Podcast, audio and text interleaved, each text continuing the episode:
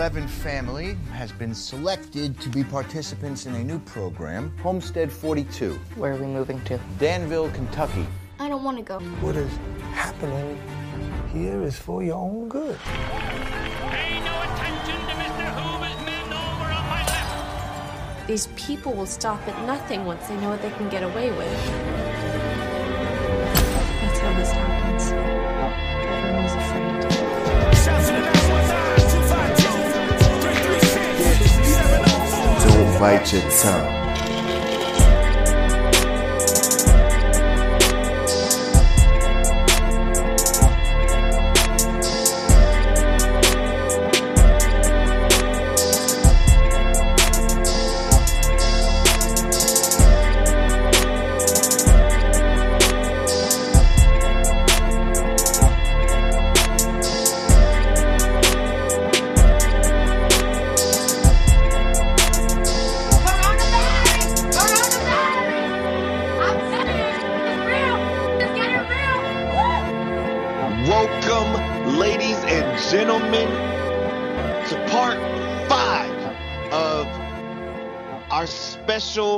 special, special, special, episodes of the After Credits, The Plot Against America, uh, six part mini series on HBO, where me and the homie Jack, what's goody mob?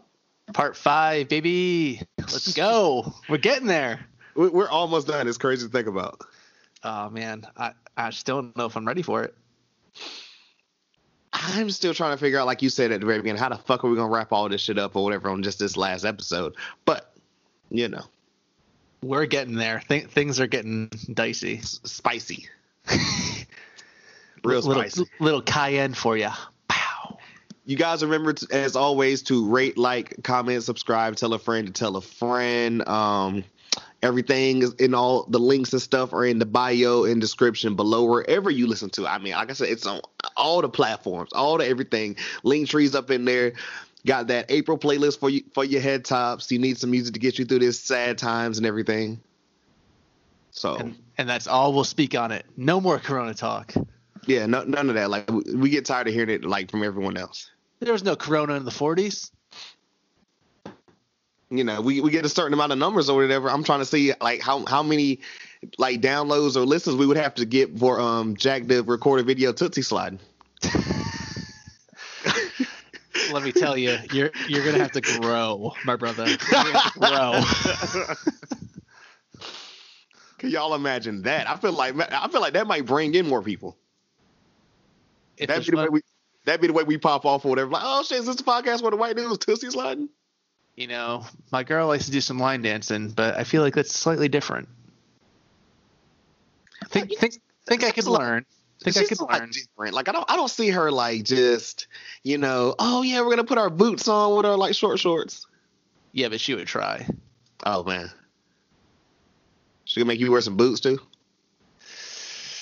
You own a pair Nope. no. No, thank you. No, no, for real. Do you own a pair of boots? No. I was like, that's a dead ass question because I'm like, okay, I can't see you with any Tims, and then, you know, I mean, I have work boots. Like, All right, so I have a, I have a pair of work boots. That's for my first job. I worked in a like manufacturing facility, so they provided us work boots. I still have those just because like they're non-slip boots. They're good for the snow because you know it snows all the time here, and uh, not really. And sarcasm. what's kind of funny though is like all I do is rock high tops, but boots like you want to come up mid calf? No, thank you. I'm with you there, honestly. Yeah. I mean, even my boots are like low key, low cut. Like they just go above my ankles.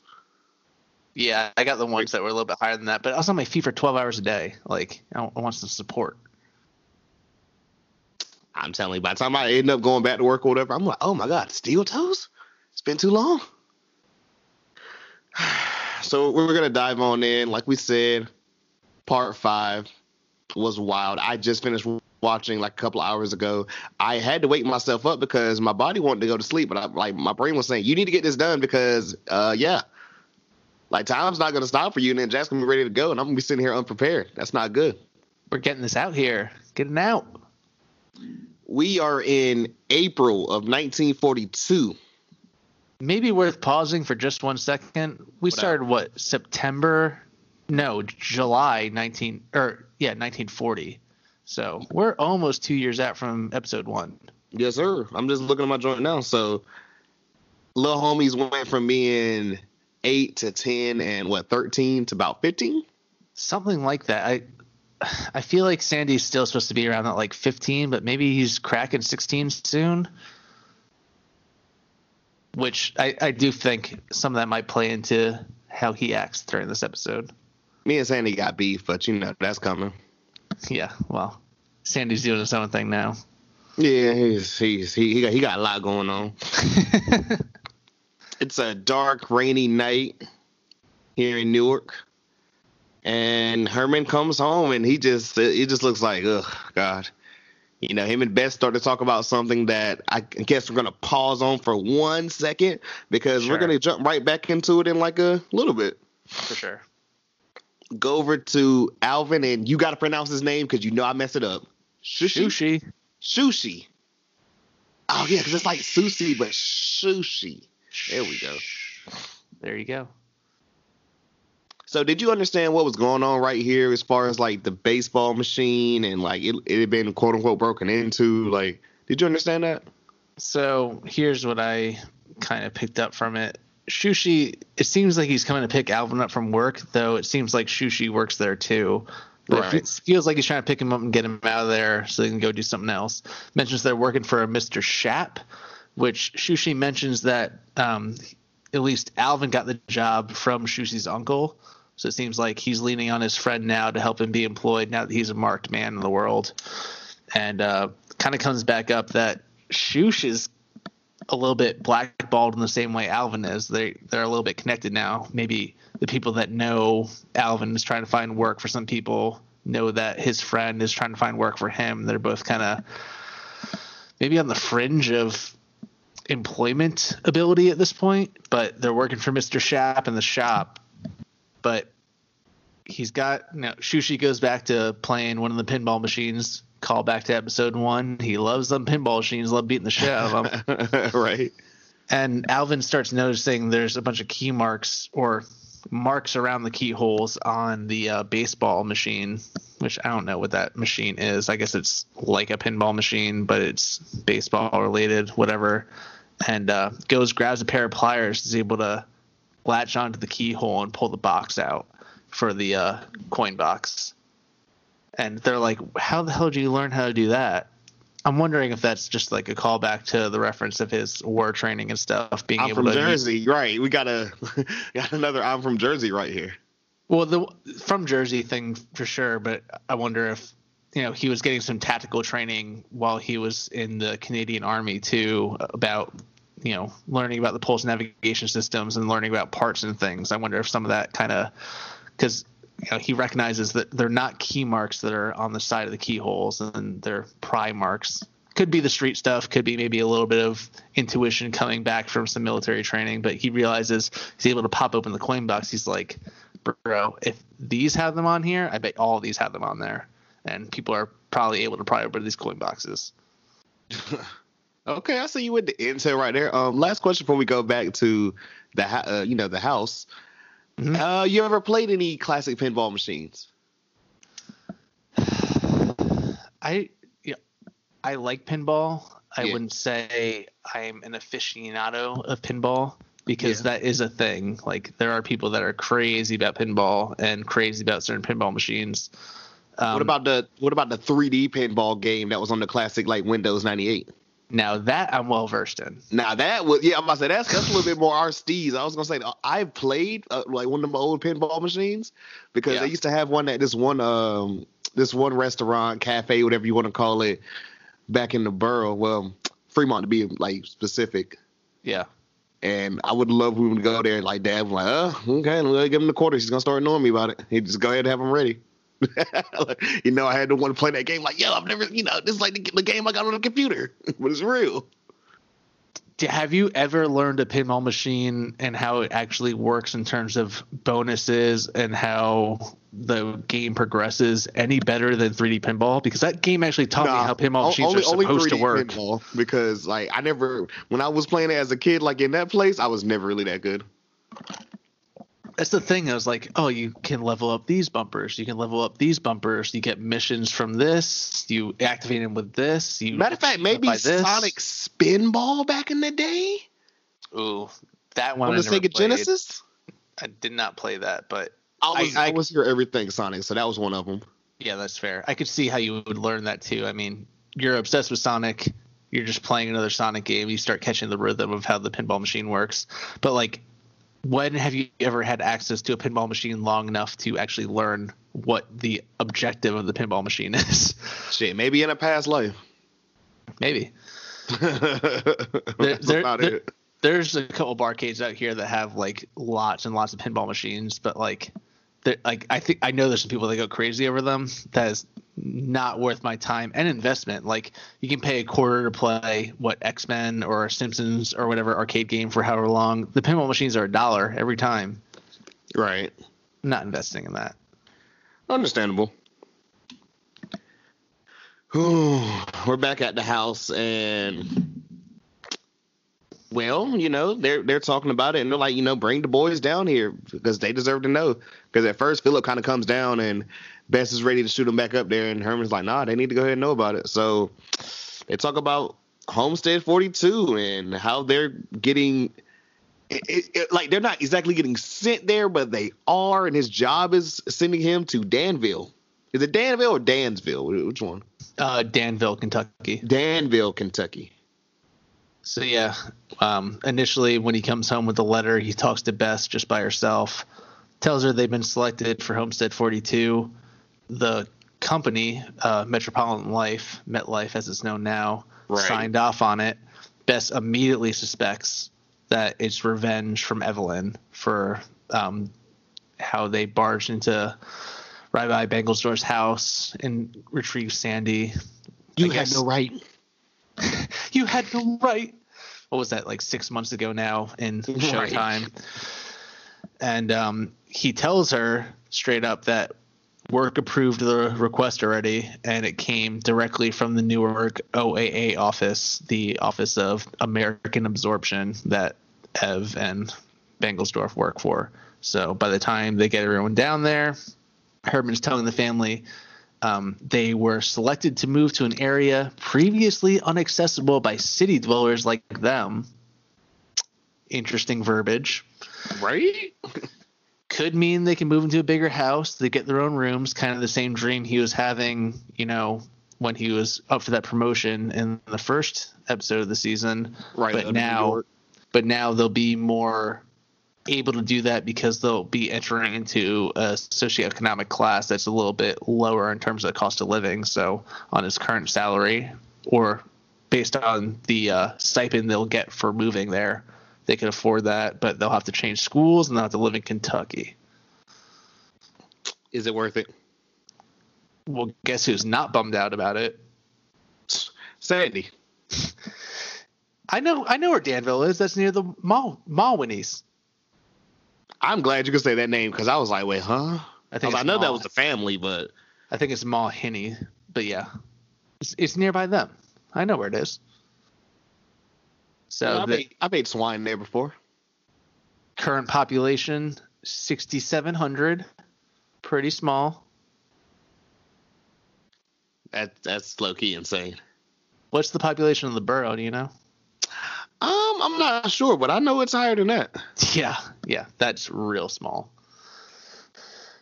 Uh, Bess, did Bess ask or did Philip ask? Any Jews? Um, definitely think that was Bess. I want to say. I would think so. Yeah. Uh, big surprise? Probably not. don't think so. And I mean, Kentucky's one of them places where like I always knew about like the college team, and it wasn't until one of my buddies went there for the Air Force or just give me the Army, where he was like, "Hey, bro, ain't no black people here besides they play for um, you know, Louisville or Kentucky." He was like, "Maybe Louisville." He's like, "But besides like the other parts of Kentucky, all the black people there. They playing sports. Yeah, for sure. Just letting you know that. and I was like, shocker. But then Herman reveals that it wasn't the company that selected the families, but um, it was picked for them seven Jewish families, and either they can take the job opportunities or they can leave the company, basically.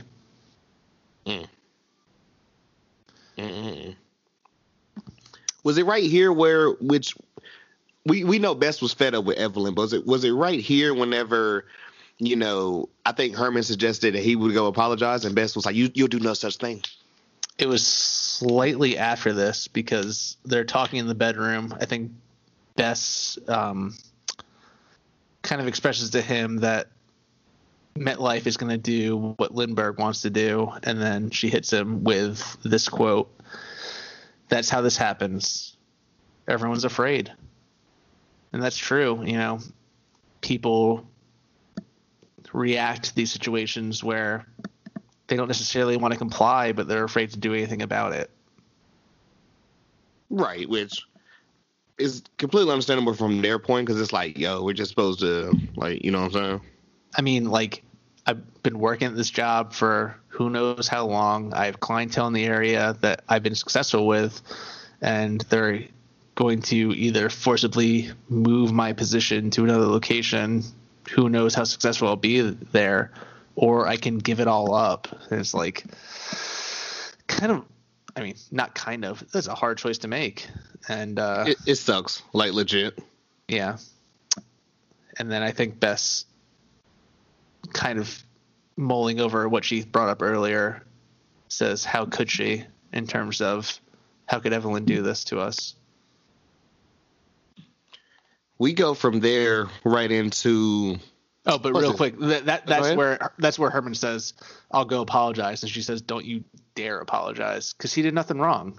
He, he- Yeah. they they went to his house to go get Sandy back, and man, like she's right. Like they didn't do anything wrong. He shouldn't have to go apologize, and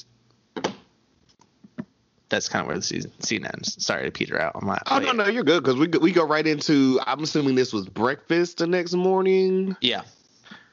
and Philip asks, "Oh, what teams are they cheer for in Kentucky?" And Bess is like, "What?" It's like, "Well, you know, uh, Dad and Sandy are Yankees fans, so what what teams they cheer for in Kentucky?" Yeah. And I think Herman actually comes up with the Cardinals and the Cubs. and he might have said the Orioles. I don't remember what the third one was, but they're Philip goes, all of them are in Kentucky. He's like, no, none No. of them are in Kentucky. It's like, no, it's the best no. they can do. like, oh, They're not privileged like us to have, you know, a multiple teams, multiple teams. I mean, my God. I wonder if the Dodgers were still in New York or in Brooklyn. I think so, didn't he say something? I think he referenced the Giants. yeah, And they were. I don't know. He referenced the Dodgers. I want to say so. I don't remember when, if the Yankees and the Giants co-sided in New York or not. But I'm not well versed in baseball, so I can't speak to that. I've watched all the like old school. You know, like, I watch everything used to come on ESPN Classic. So I want to say the Giants hadn't left yet. I don't know. I definitely don't think they predated the Yankees, so Yeah. um, they probably coexisted. Which, you know, that's where my Giants come from. New York Giants left, and the New York Giants started. Huh. Interesting. Yeah, We're not even gonna get into that because then that's gonna take us down a whole other rabbit hole. Um, um, he, he then asked about the guy. What did he call them? The Cool Ducks Clan. he straight up goes, "What's the clan?" but then, yeah, he, the Ku Klux Klan. The And then San, Sandy's straight up like, "Oh, the Ku Klux Klan." Like, Yeah. oh, wait, you've been in Kentucky for a while? Why you know that? Right. So I'm glad. Okay, I'm glad you mentioned that because I'm like, wait, wait, wait. I, I'm not. Was that a, just a thing that he saw somewhere, or is he just know it like you know from being a little bit older? Which I think he calls him a baby at this at this point.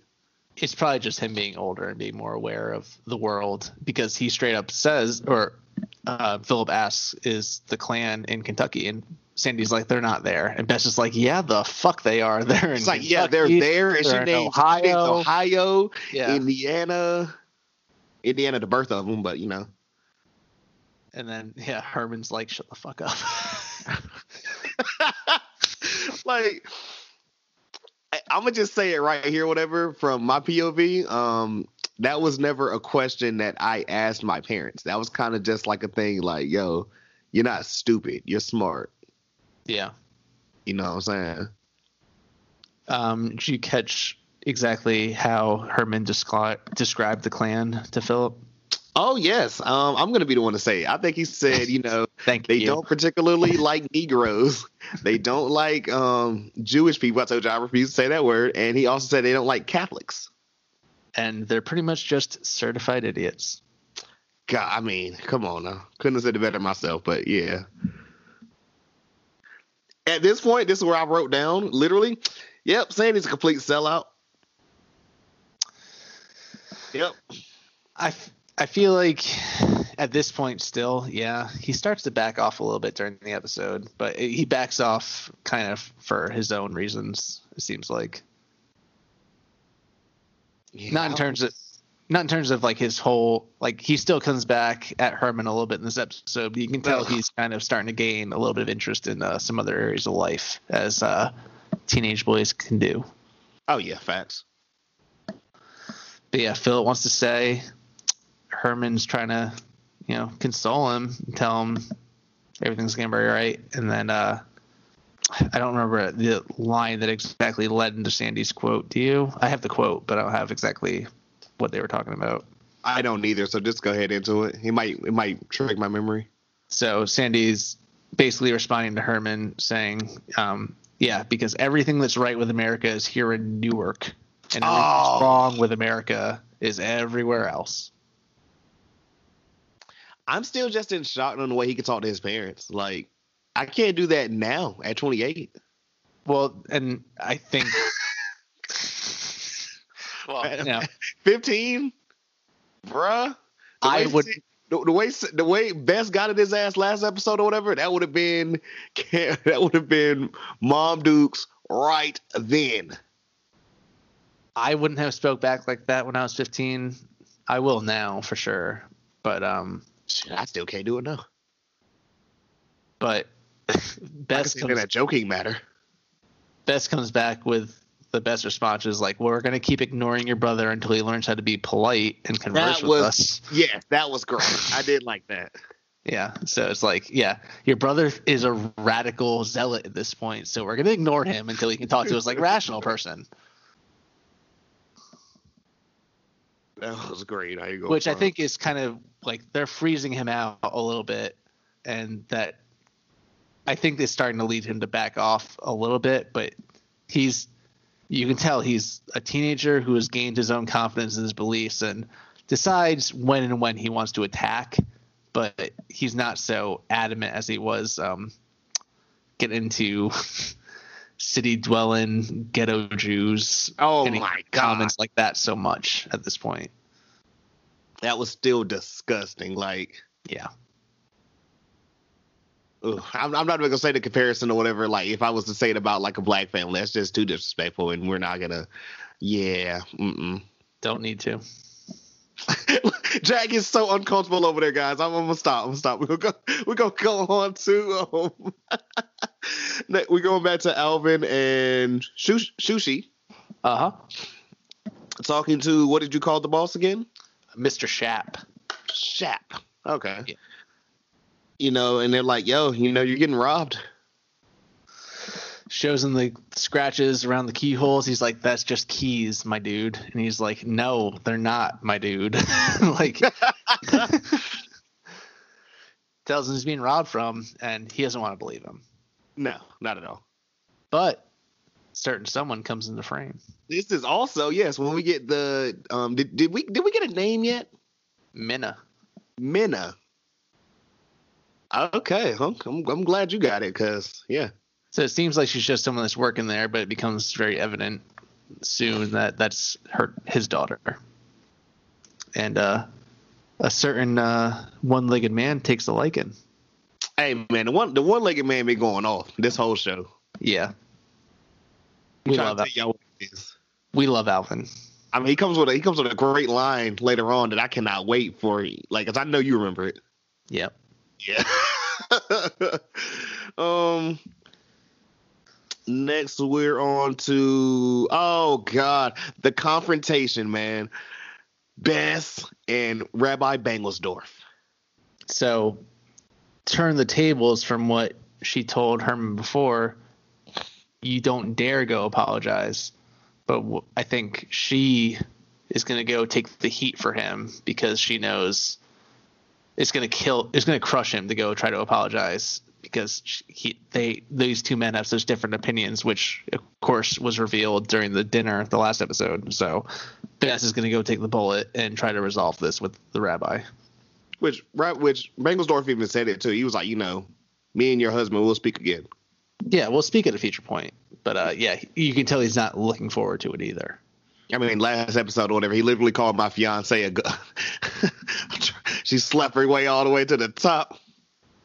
Mr. Levin. Mr. Le- Mr. Levin. you gotta you gotta go deep with it, boy. so you know they're, they're they're talking pretty much about this homestead shit, and like, I mean, the rabbi is just like, yo, you would have thought he was talking to like a child. Even when he's like, sit down here. To an extent, I mean, I think he's trying to get her to understand the situation without telling her everything until he does kind of tell her everything. So he's trying to corral her emotions a little bit. She's insinuating that it was revenge that Evelyn's trying to pull on them, which she says straight up uh, he did not re- recommend them for the Homestead Exchange. No, not exchange. Uh, the Homestead Act as revenge. Um, Bess comes at him saying Evelyn will regret sending them away when she realizes that we won't be there to support her. Um, he comes back, still adamant it's a good opportunity for them, for them to escape their insulated culture and enter into the American experiment.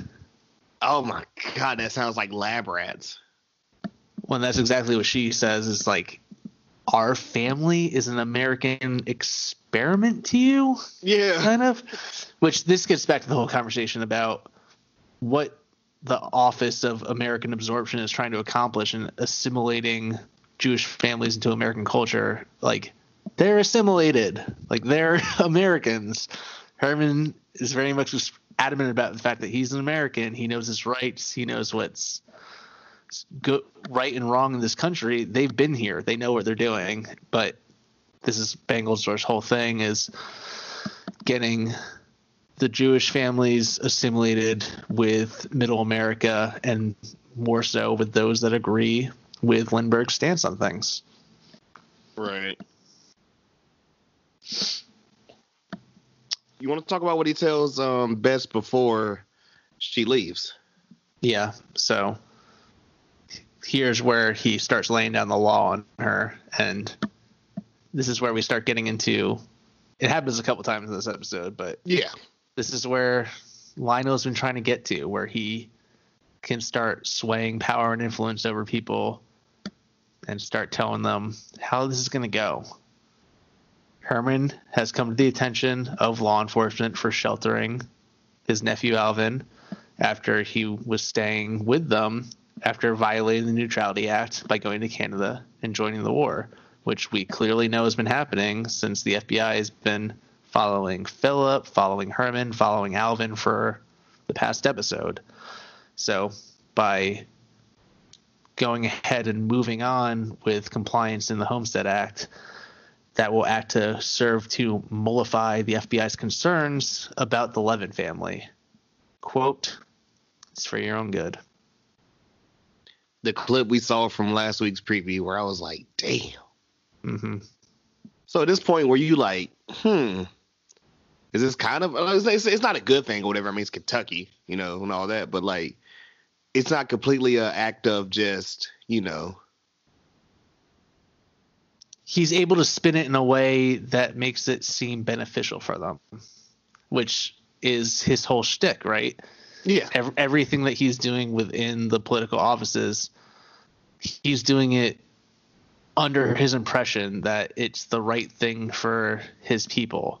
So you were recommended for the program because I was made aware that you're being assessed by the FBI, which I don't think is something that you want to happen to you and your family. So I'm giving you an out. But are you really giving us an out or are you sending us away and sending away the rational people in Evan, Evelyn's life that are going to continue to bring these concerns to her while she's assimilating in a different way to what he's trying to do. Right, which I'm going to speak about Evelyn a little bit later as far as just like literally that right there. But that's a lot But- later on. But we hope to see you at the wedding. Oh my goodness. you hit it right on the head because I like I was already thinking that, but we're gonna see it later on. Because boy, when I tell you, I was like, wait, does no one else catch this? Um Philip, then you know, he just got told last episode, like, yo, this isn't a game. He gets back on the buses and he uses his, you know, Earl, Earl lives on through us. So, all right, when you saw him get off the bus, where'd you think he was? I ain't gonna front. At first, I, I thought like maybe he's going back to the movies, but I was like, he's not gonna pull that one off again. No, he knows they're gonna find him. I thought he was going to the city to see Earl. I didn't even think about that. It just seemed like the buildings were kind of big. Like as they panned out, it almost looked like the Flatiron Building in New York Right. City.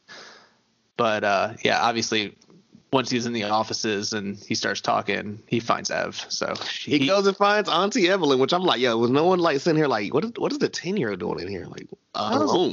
I was a little wondering about that too. Like, no one's gonna stop the obvious child walking around in here.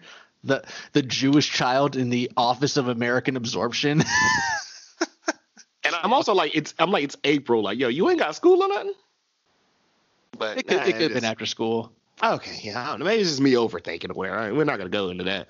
Um, so you know, he asked her if she can keep a secret, and she's like, "Of course." You know, they, they she's like, "I," you know, he tells him, tells her, "I snuck off and I, I went to the theater to see you, like at the White House and all this, and how was that with meeting the president and." The dinner, and literally before she even popped up, I saw the picture of her and the Nazi dude. What was I do not remember his name? Wait, there was a picture in her office with Van Ribbentrop. Yes, dude. Oh, Oh, I didn't. I didn't catch that. Uh, She was showing him the picture of her and Lindbergh, right? That was Lindbergh. Mm-hmm. I thought that was him. No, no, no. So she's explaining to him that when you go to a White House dinner, uh, there's a procession line, and you get to shake hands with the president, and take Okay, that was Lindbergh. I thought that was Van Oppershoff, however you pronounce him. uh, Ribbentrop. No, no, no.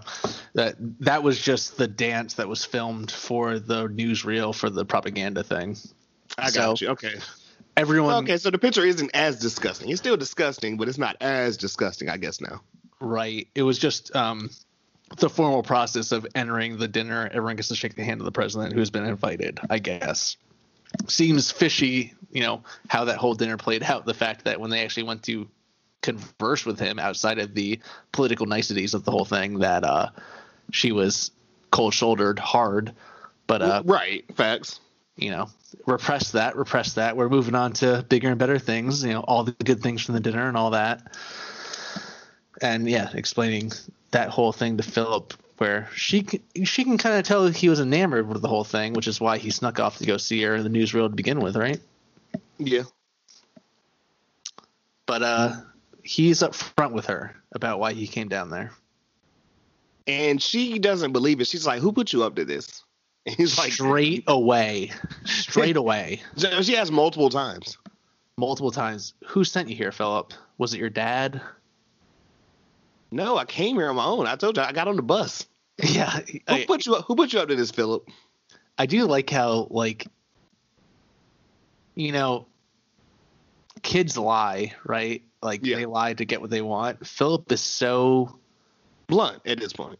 Yeah, that's that's a good term because I didn't want to say innocent because he's not innocent. He's very aware of what's going on and kind of like being cautious about things, just like we saw with him talking to the FBI agent. He was like, "I don't know you. You're asking weird questions, so I'm not going to talk to you." Like he knows what's going on, and he's like, "You're my family member. I'm not trying to pull a fast one on you. I just don't want to fucking move to Kentucky. So why yeah, are you he's like, yo, I like, why are we going to Kentucky? Like, I pretty much heard that. Like, you're the reason why it's happening. Yeah.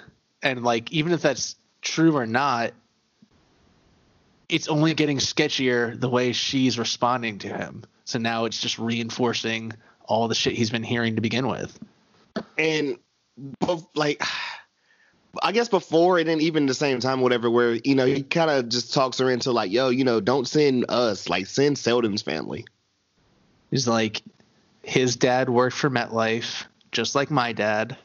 So keep us here and send them instead. Like one for one, right? Right. So, you know, he's real close with Selden. They're real good friends. Best friends, right? Yeah, best friends, right? I mean, best friend, right? Also, too, I apologize if earlier I was calling him Sheldon. I thought it was Sheldon. It's Selden. Sorry. It's Selden. I thought it was Sheldon too. I might have said it before. Also, well, no, I thought it was Selden. I'm sure I said. Sheldon a couple of times, but we didn't know. He wasn't a big character at that point. Actually, funny point to bring that up right now because I didn't catch it until later in the episode. His mom is Selma Wishnow, so that's why his name's Selden. It's after his mom, Selma. Okay, that's dope. Again, that's the closed captioning. That's just helping me, brother. I'm telling you. You, you know, I actually looked and tried to like pull that up, but then like I literally didn't. I don't know. I'm tripping. Don't worry about it. That's what I'm here for. That, that's facts. That's that's facts. Um, last thing before we get we get off this, um, I literally wrote down. I was like, "Yo, Evelyn is dead ass hitting him with the same rhetoric that Bengelsdorf was just hitting Bess with." You know, Philip, I just don't want you to grow up to be scared like your parents. She, yeah, she dead ass said that. Yeah. I mean, what was the what was the line from uh from um Sandy last episode? What, like you don't know anything outside of this world? Yeah, Yeah. it's it's, it's Yeah. that like that's literally their their rhetoric right now. Well, just go back to what Bengelsdorf is da- saying. Uh, it's a good opportunity for you to get out of your insulated culture. Good opportunity for you to learn from the world. I don't want you to be scared of the world like your parents are, Philip. Mm. Still love Winona though. Acting's on point. Oh yeah, she. I mean, she she still killed it. For Not as real. quite not quite like last episode. Well, I mean, she went for a triple double, but She didn't tell him the shit in the ocean or anything. I hit someone with that. you imagine how that one went. They were like, "What the fuck you say?" Then I had to explain. it. She's like, "Ah, "Don't go around telling people that." Which I mean, when I use that voice, y'all can already imagine who I said it to. But hey, Wait, hold on. I need context. Who'd you tell the shit in the ocean? I just had to throw it out to you know him, and And she was like, "Uh, it's like, what?" "Excuse you," and I was like, "It's Yiddish for." And she's like, "Don't go around for telling people that." Like, where'd you Where'd you learn that? And I was like, "The show me and um, Jack are doing." it. she's like, "Yeah, don't do that." And I'm like, "You ain't gonna stop me." You know, she's not wrong though. who, who gonna stop me? Who gonna stop me, Jack? That's all I want to know. You're gonna go start spitting off Yiddish in Eastern NC. You damn right. Life's only gonna get weirder. Um, we go to Herman and his coworkers. Where did you catch um the dude's name who's like really on his side? No, because I only called him Montana. Right, same. Jay said his name, and I was about to write it down, but I was like, I don't feel like he's that important of a character, which he is like fuck Montana. Um, I pretty much want which the, the other dude was kind of like, I mean, who's who else gonna who, like you guys will probably do good down there and you know over there or whatever because you know you guys can sell to anybody. He's like, you can sell to the blacks and uh, everyone else. It was like, yeah, that's a lot different than like people who just don't like Jewish people.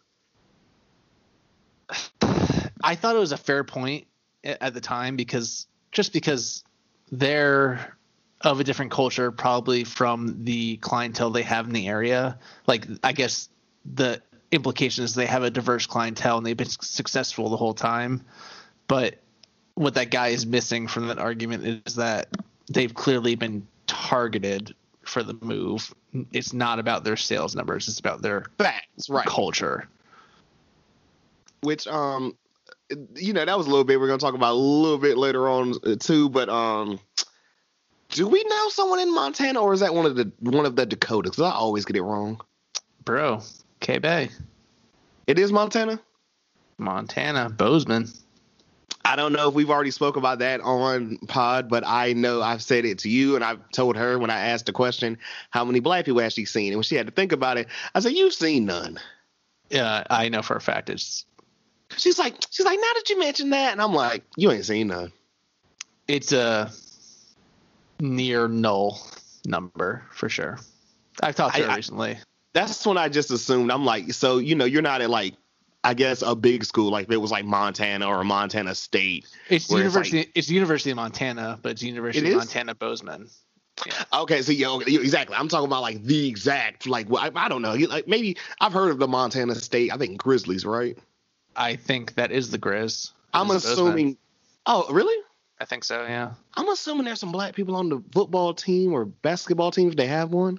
Darius, I'm sure there are, but they're the, there for the same reason they're there in Kentucky. Um, yeah, yeah, pretty much.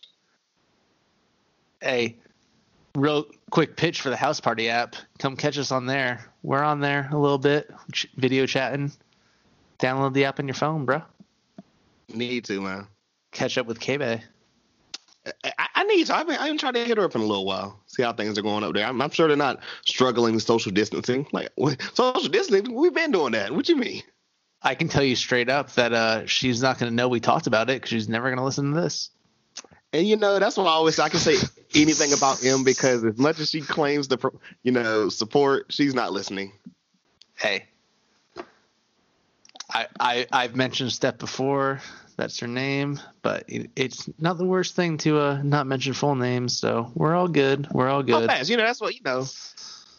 I told you, still you have an incredible, lovely fiance and everything, but I understand now where it's like they're not gonna listen the same way. Where like whenever I send like random videos and songs, it's like, and then I'll play it and she'll be like, "Oh, this is cool," and I'm like, "I've sent you this months ago." Straight up. Also, by the way, I, t- I heard you talk shit about high school sweethearts with Austin. hey man, I mean, am I lying? Oh, she's the worst. No, I'm just That that joint has not been. I'm telling y'all, we ask all the time, whatever. Like, t- give us feedback or whatever. Who is still with a high school sweetheart at our age? hey, you you got one. You got you got one. I love y'all though. That's different. Fair. Yeah, that is different. Um, I can I- can I take the next scene real quick? oh please, So we find Alvin. yes sir. He's showering and he's sheltering somewhere with Shushy, right? Mm-hmm. So I wrote down in my notes, uh, Alvin does the Lindy hop back from the shower to his room. I'm done. I knew you'd like that. the only thing I wrote about that was just you know Alvin and uh, Shushy and they're talking and Alvin brings up Philip. You want to he'll say why he brought up Philip? Well, so um, he's saying all that walking that he's been doing at work has broken down his stump, and uh, the only person that was the best at wrapping it up was Philip. Um, did better than all those Canadian nurses ever could. Which props to Philip, yo. He he's got his Jewish doctorhood in his future. Hey man, that kid's got a career. Yeah, we love we ship Philip here. We love Philip. Yeah. Good I on mean- him, taking care of his uh, cousin. Um, anything anything else on that before we go to the next part? Because we got No. a return of a we got the return of a bastard. The the only the only note there is just sharing the bottle and uh just sleeping didn't on he- twin he beds. say, you sure you ain't got um what did what did Susie tell him? You sure you ain't got uh God, what did he say? I know he said something and I didn't write it down. I can't remember exactly what it was, but it was something about drinking. Was it shell shock? Oh yeah. He was like, "Bro, it's my leg." All right, I want you to lead off on this scene. Okay. So we were having a meeting, Homestead 42, a couple of higher ups where Well, it, it's a council meeting. Uh, uh, Lionel shows up late to it, but clearly the the agendas that he is responsible for are a part of the agenda. So he shows up late, and the guy's like, "Oh, we were waiting for you to cover all this, so here you are." Go ahead. and we get my least favorite person, like probably on eh, there, there's a list. I don't know if he's above Sandy, but uh, the return of Henry Ford. You don't know if he's above Sandy. Sandy's pretty bad, man. Henry Sandy- Ford is. See, yeah, Sandy's never Sandy's never said nigger. nigger, excuse me. Good lord. yeah, he he used the hard R, Yeah, I forgot. He, he, he dropped the hard ER on us or whatever. Good lord. riling them up.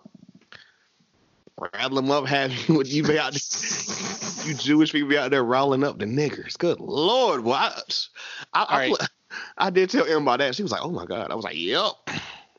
All right. If you're going to skip to the Henry Ford, let me just lead up um, what Lionel talks about while he's talking to the committee. Is that fair? Yes, yes. Go ahead. So they mentioned specifically, we're not going to talk about Just Folks and Homestead 42 until you were here. So he's like, well, Just Folks, you know, is doing really well. I think we're up to 8,000 boys ready to sign up for this summer program this year. So, you know, numbers are booming for the Just Folks. But it would definitely be hard to say that Homestead 42's attempt to absorb American Jewry is not finding the same success. I've never heard the term Jewry before. Like it's almost like jewelry, but it's Jewry. That's what he said. Okay, I did. I, I caught that, but I was kind of just a little confused as well. Yeah, I I was like, I've never heard that term before. I don't know if that's just an old school term. And weirdly, coming from the rabbi, like a weird way to represent your people, the Jewry. All right. Anyway, goes on. Um, he's been led to believe that there's been some dissent to the program because it's not truly voluntary, and he's thinking that they there needs to be more financial support, not only this government stipend given to the Jewish families that are being relocated to their new jobs, but potentially more monetary incentives to um, involve themselves in the program. To which Henry Ford, uh, Secretary Ford, disagrees. Where pretty much he's kind of just like.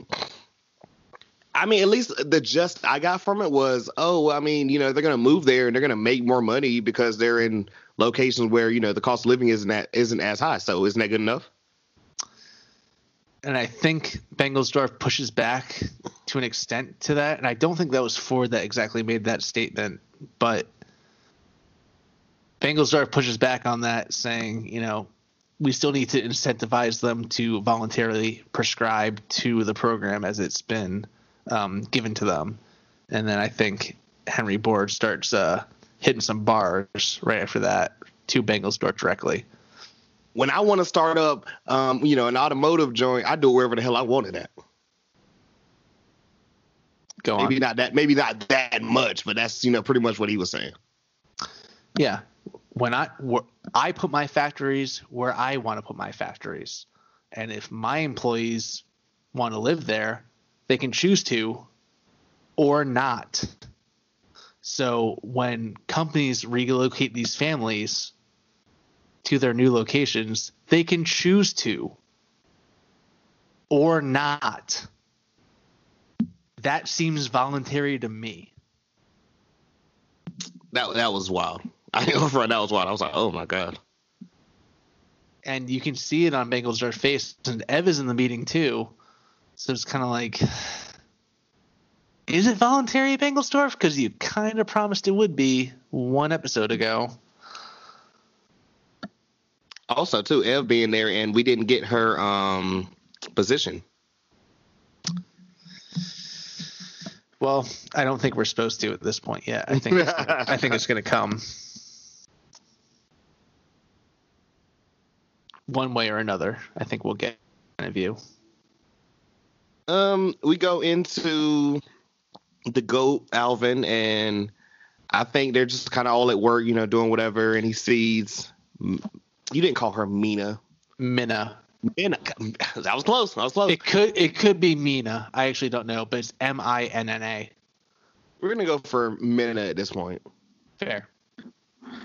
and you know he sees her with, it- with you know and he helps her out and the first reference here of epsom salt I actually want to talk on that later, but I think it's a strong point. So okay yeah let's talk about that later because i was like hmm epsom salt being mentioned twice interesting I made sure So it's while Alvin's helping helping up the stairs with her giant contraption, whatever the hell that is. And he's carrying Right. up the stairs for her, and he's explaining to her that his stump gets weak from time to time, and uh, he has to, you know, rebuild it back up. And she's like, "Well, you should." And this is where I'm not so sure what exactly they said, and this is where the Epsom salt thing gets kind of weird, because you know, in today's society, you take baths in Epsom salt to like relax your muscles, right? Is that how you? yeah I, I, i've done that before back when i was running track Right. So she's I think she says rub Epsom salt on it because that'll harden it up. And he's Right. like, Oh oh goddamn. All right, cool. I think she, I think um he, he mentioned something about like you know being a cripple, and she was like you know I don't I don't think of you as a cripple, And he's like, Fuck yeah, you don't. which I'm I'm glad he's not like like the doubt that we saw in the last episode is like not as there anymore. Well, I'd say two episodes ago, even last episode too. Well, no, no, no, you're right. Last episode, he came back from the war and he was Mhm. still his depressed ass self. Yeah, he's definitely feeling himself again. I think he's got his friends around.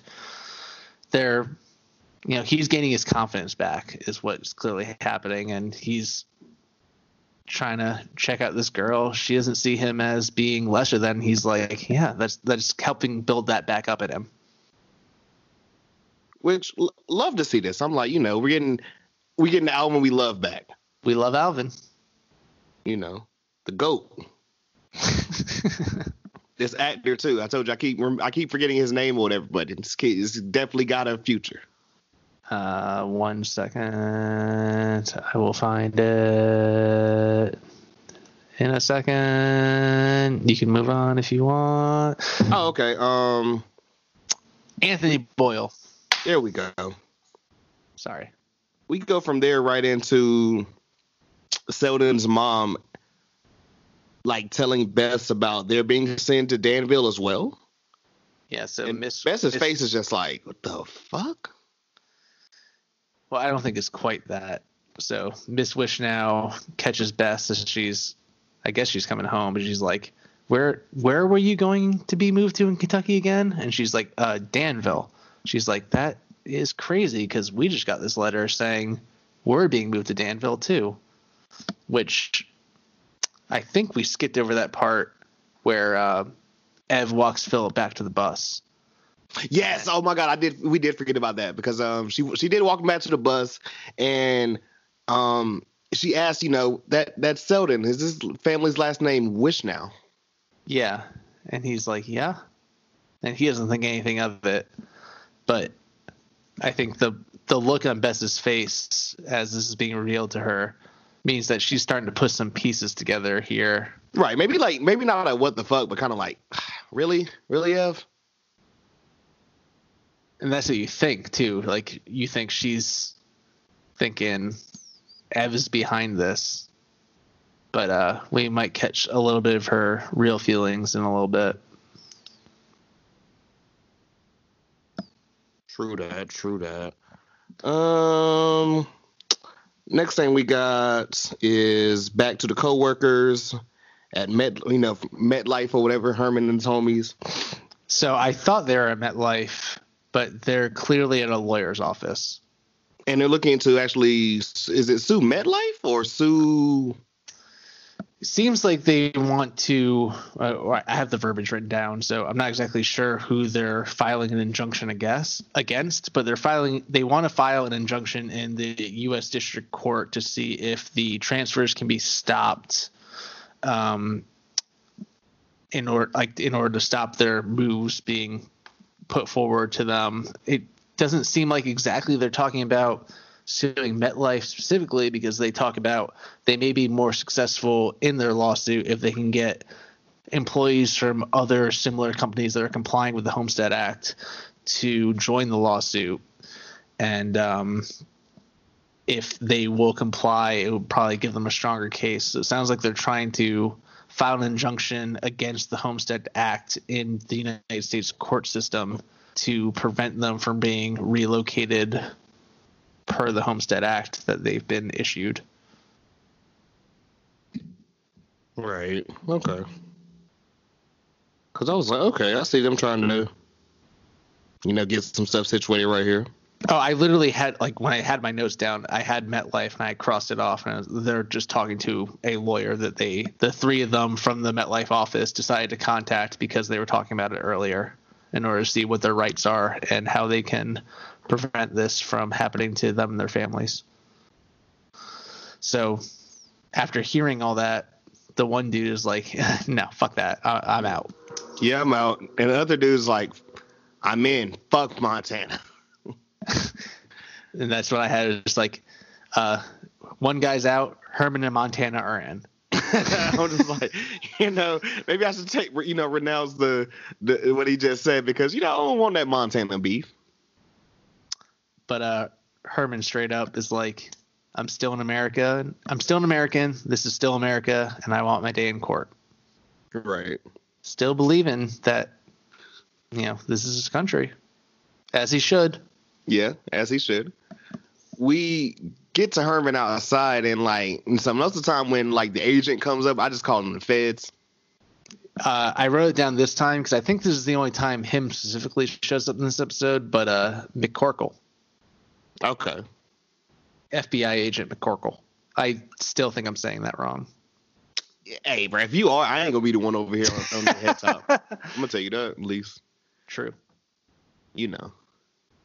It's not a name I'm used to saying, so So the agent's like standing on the opposite side of his car, just waiting for him to come out from the lawyer's office. he's like, "Damn it, Jew again," and he's pretty much telling them or whatever, like, you know, it's not worth your, it's not worth, it's not worth your time. It's not gonna work. By the way, your application to the OOA is due in a week. What are you waiting for?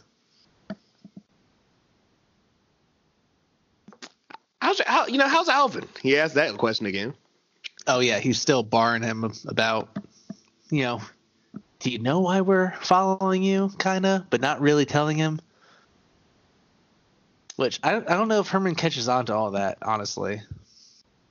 I didn't even think about that honestly. I think Herman's just like this fucking guy following me around. You bothered my my son. You're asking about my nephew. I don't know a thing about what you want. So what's your whole deal? And he straight up tells him, you might not want to wait till the deadline to, you know, commit. And Herman drives off. Which I would too. I'd be like, yo, okay, I'm out. Yeah, go fuck yourself, guy. I don't know you. Like, who is you? Who's man's? Literally. Um, Um, me, I'm Agent McCorkle.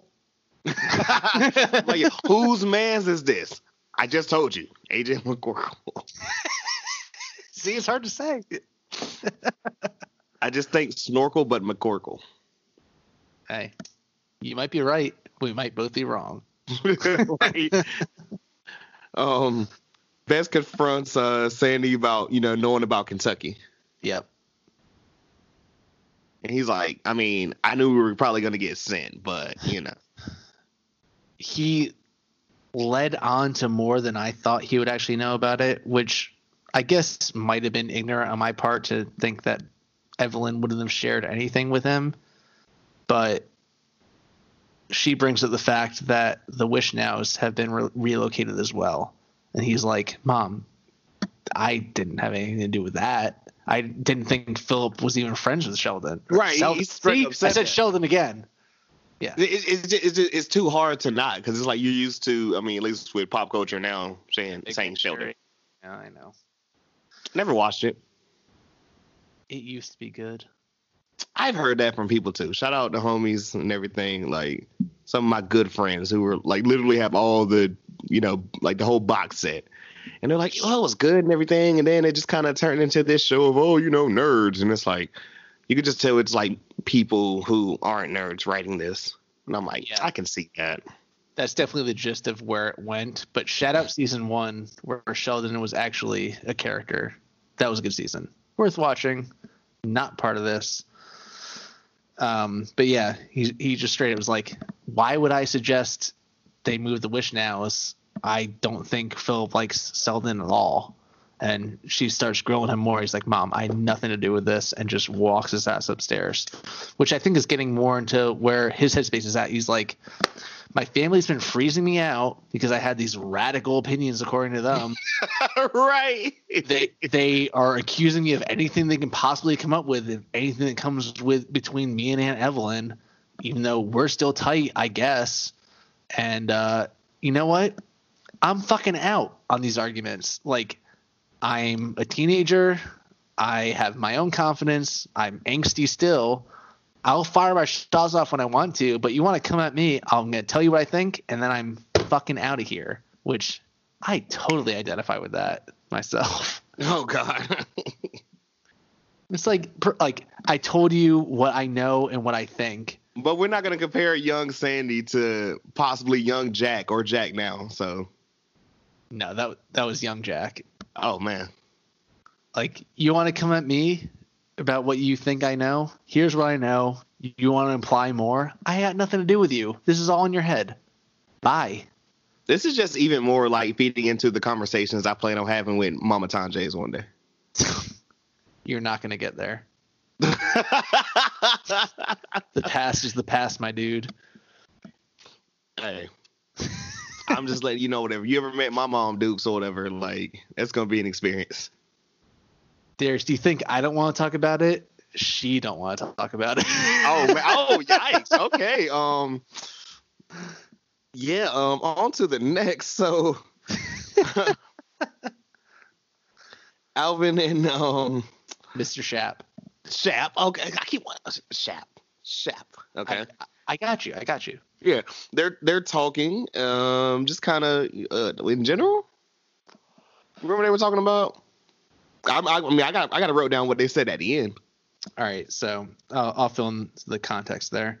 He meets with them, and um, Mr. Shap tells him, "So we replaced the coin boxes, like you suggested, and uh, we'll see what happens." Basically, and he's like, "Well, I think you're gonna get some silver out of it, you know, since it's been getting stolen from me." He's like, "Well, I still got to answer to this guy and that guy, so even if I do, I still got to pay my dues." So, just for context, I, I I don't know the context. I'm um, this is me kind of conjecturing. Okay. Shu- Shushy was implying in the last episode that he's in with some numbers guy, and they're working for some guy that was recommended to them by his uncle at this point. So seems like maybe this business that they're working for is involved in some sort of racketeering with some mob potentially. So, you know, if I've been stolen from, the guy above me is going to want to ask me about where that money was now that I'm giving it to him. And that's going to cause more problems for me in this whole thing. So, you know, maybe I didn't want to believe I was being robbed from to begin with because I don't want to deal with the repercussions potentially coming from the higher ups in this whole trajectory of things. Right. So Alvin straight up like, you point me to the loudest mouth talking out about you, and you send me and shush. We'll take care of it. and we got it. And this is where I'm like noticed and everything. People kind of have the same thoughts about Alvin. Like, yo, you know, I, I get it, kid. Yeah, you're real tough, right? Like he's, he's he's a man of it. But Do you do you want to say what he said at the end, or do you do you have something before that? Um, I don't really have anything before that, but I just, I guess the only thing I would say is I respect the fuck out of Alvin. Like, you're a cripple, and you're still like, We can still get it popping. yeah, you point out the guy, we'll take care of it. Like he's offering up a hit to this guy for. Right. Like his confidence, he's regained it fully at this point. Like He every e- every two or three days i gotta take a break uh, on my you know missing ass leg but uh i'll i'm working for you i'll work for you full time you you just give me the name you know after you literally like had like just just like after you literally been covered in shit. I mean, you can only go up from there. it's respectable Boom. he's uh he's made real strides in uh what six months since he's been back whatever show Right. timeline Somebody like that. So yeah, um, Mr. Shap says, "I know you've been looking at my daughter," Uh, and he's like, "Yeah, I guess." Do you have intentions? Too soon. I don't know yet. It's Too soon to tell. Which we're we're gonna speak on that one a little bit later because I peeped some shit. Oh, I'm intrigued. Okay. Yeah. See, this is why we got to go here and just go uh, straight because you know can't be revealing everything. No, yeah. I peeped a little something something. All right. Um, Bess is okay. So I can't remember what happened prior. I cannot remember or what happened prior, but it was at this point where. Oh God! Please tell me I did not miss it and write it. Okay, now right. Okay, go ahead. Bess is. She, I can't remember what happened prior, but she pretty much is just telling Herman like, "Yo, like All right. Canada." Uh, No, no, no. I got, I got you. I got you. Yeah, So appreciate we're we're back in the Levin home, and uh, Herman's listening to the radio, and he listens to the whole Winchell broadcast, and there's no mention of the Homestead Act on the radio broadcast, and he's pissed. He's like, "It's been a month," which I don't know what a month means in terms of the show timeline or just the timeline to that point, but there's been no mention of the program. He hasn't said anything about it. Fuck this. I'm going to write to Wal- Walter Winchell myself so I can Okay. speak out about this specifically.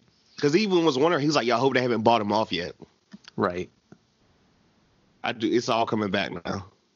So Bess is like, um, no, the fuck, you're not going to go right to Walter Winchell. Don't you understand what is happening? Which is, I think, an interesting point to be at in terms of where Herman's head is at and what he thinks is going on, and where Bess's head's at, and where she knows what the fuck is going on at this point. She literally tells him, "I mean, yo, you've been saying they control everything and they can do whatever they want. Who the hell is to say they can't get in the mail?" Here's the quote How can you see them for what they are, but have so little idea of what they're capable of? Like, yeah, if you send that message out, they'll read it. They're in control of all of this. And how can you think that you you've been speaking out your mind this whole time to everyone that you want to hear about it and not think that they can track the mail message you're going to send bringing up this um act of defiance against them and like na- this also comes with the tidbit that Beth also knows now that they've been being followed by the FBI. Like we're already in the hole. You know that. You should know that, even though you might be cognitively distanced from the fact that you've been followed by the FBI. They're watching us, and they're going to be aware of the communications we're sending out from our household. So don't fucking do that. And how can you be so stupid not to realize like you you you predicted all of these things, yet you're not aware of how they're going to use that to manipulate anything that's said from us. It's only going to come back on our family and make it worse for us. Mm. Mm-mm-mm. So take it from there. Yeah, she at this point she's pretty much like, yo, like Canada, like c- c- come on. And Herman just refuses. This is still my country. You still kind of own it, and it's like, yo, Oh. Uh, what Beth says back to that? Are you ready for this? hit me or hit us. She wants to go to Canada. She expresses that. He says, This is still my country. She says, It's not our country. It's Lindbergh's country now. Oh yes, the Jew haters, the America firsters. I don't have the rest of it written down. But- you good, you good, bro. Yeah. You hit it. The the oh no i still have it the people that will follow children in the street asking them questions those are the people that are controlling america now It's rough. It's It's point- it, it, it's rough, man. it's rough and it's poignant and it's right she's very tapped into everything this is the thing we were talking about last episode Oh, like- I mean, uh, I mean, I mean, fuck it. Let's. Bess, best, best came with her triple double this episode. For real well I mean, Like- besides the slap but yeah Oh yeah, she she she went in on that, of course. she's on a hot streak De- Deion Withers. I was gonna say um, some some like MJ finals nonsense. She had she had she had her sick game. She had her triple nickel, and now she's continuing into the playoff into the finals. I guess I would say. Yeah, which uh, God forbid or whatever. I, like Jack's gonna have to stop me, guys, because I don't want to turn this into basketball right now. But I was literally, no, I, I've been like, because I've been, you know, for some sports pods I listen to, they've literally been going back watching old like basketball stuff because there's nothing new on right now. So I'm Literally, literally they they talked about like i I've listened to like two so far. One was like Jordan in '93 against the Suns in that finals, and the other one was um the second championship, the Shrug game, where he was he he literally hit seven threes or six six or seven one of them in the first half. After he was told, "Oh, you don't really shoot, you don't shoot good threes like that." They're like, "Oh, word, I bet." And on the triple, and, and the the book, the the Sun series, I'm gonna just say this. We're gonna get right off it like how Jack just say like some crazy numbers. Bess was putting up the numbers like Mike in the '93 finals. Well, I think I went and looked up the numbers, and I can't remember because I haven't pulled up right now. But I'm pretty sure at the end of six games, six games, this man's was averaging 41, eight and eight. like what the fuck? obviously impressive as fuck. Let me cover my own ass. I think I just said triple nickel. It was a double nickel. It was the 55 points. Cover my own ass. You're good. You're good. I, And I, uh, I actually watched a little bit of it um about a week ago. yeah, and uh, I think I forgot what else I was gonna say. I just wanted to cover myself. You know, I, I know the Jordan history. Oh no, that's what I want to say. We're five days out. Five days out from the ESPN Jordan documentary. Oh starting my to air god, I cannot fucking wait. Friday, baby. Who is it? Friday or Saturday? The nineteenth. I think. I think it's a Tuesday. Oh no, that's a Sunday. Ooh, damn. Oh yeah, yeah, Sunday, Sunday, nineteenth. Yeah, you're right. Hell yeah. Two episodes a week. Fucking, I'm I'm I'm here for it. A new review series? Maybe you don't want to do it with me. I said it- I said triple nickel, so I don't think you want it from me. I, to say that, that, that, one might be have to be a little bit more cultured. he scored just- 555 points. Triple nickel. No, just it's, look, it's all good because me and my homie are ready because we're like, yo, we're ready for somebody to flat out say, yo, man, the flu game was a hangover. Because my homie has been telling us for years, Jordan had a hangover. Don't believe that bullshit. You don't believe that conspiracy that he was forced out of the league for his gambling? Hey, bro. This is a different podcast. We're coming back. I'm gonna just say what I heard on the last episode. We're getting right back in the plot against America. Yep. In the '92 finals, that game one, that same one we hit all them threes in the first half against the Blazers, and then they blew them out. Yeah. They had an interview with James Jordan, you know his dad, which also um little little take right here. A lot of people don't know about. Shout out to my grandmother. I'm not gonna, you know, Etta May, you know, still kicking it to this day. Went to school with um James Jordan. Where? I didn't really. I didn't ask grandma where she was at that point in North Carolina, but they went to school together. She told me she knew him, I know Jordan went to Laney High School in Wilmington. Laney, but I don't know where his daddy was at. It sounds my- like sounds like we grandma need a wasn't in the follow up story. We need a follow up story on that. I'll talk to I'll, I'll talk to I'll talk to grandma about it. Did anyone see these Jordan facts coming strong in the middle of this Jewish oppression? No, they did not. Oh, oh, oh, last thing, James Jordan literally said they they asked him how Jordan, you know, how Jordan's doing in this game. He said, "Well, you know, he looked like he woke up and he ate his um he ate his Wheaties, he uh, drank some Gatorade, and he's wearing his Hanes underwear. LaVar Ball, eat your heart out."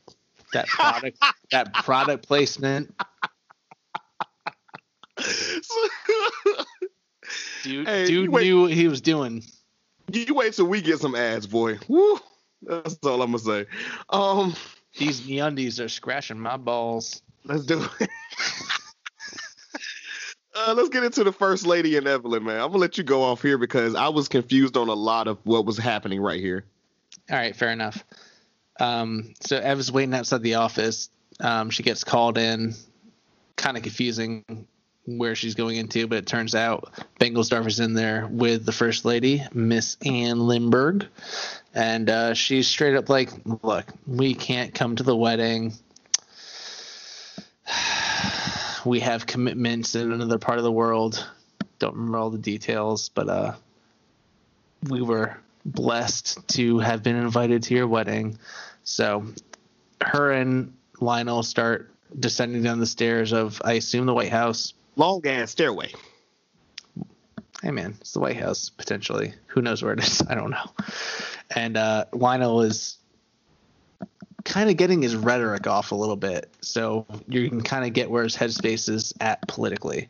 So Lionel says he was trying to get more funds to be given to the relocated Jewish families, but unfortunately is going to have to wait until after the midterm elections, which is actually an interesting point to be made because that would make sense politically, not only in American history, but especially now. Like, you think you're going to get anything done through Congress before the midterm elections, you need to get all those seats in Congress, whether it's the House of Representatives or the Senate, everything settled before you can start passing more bills. So he's basically expressing his point.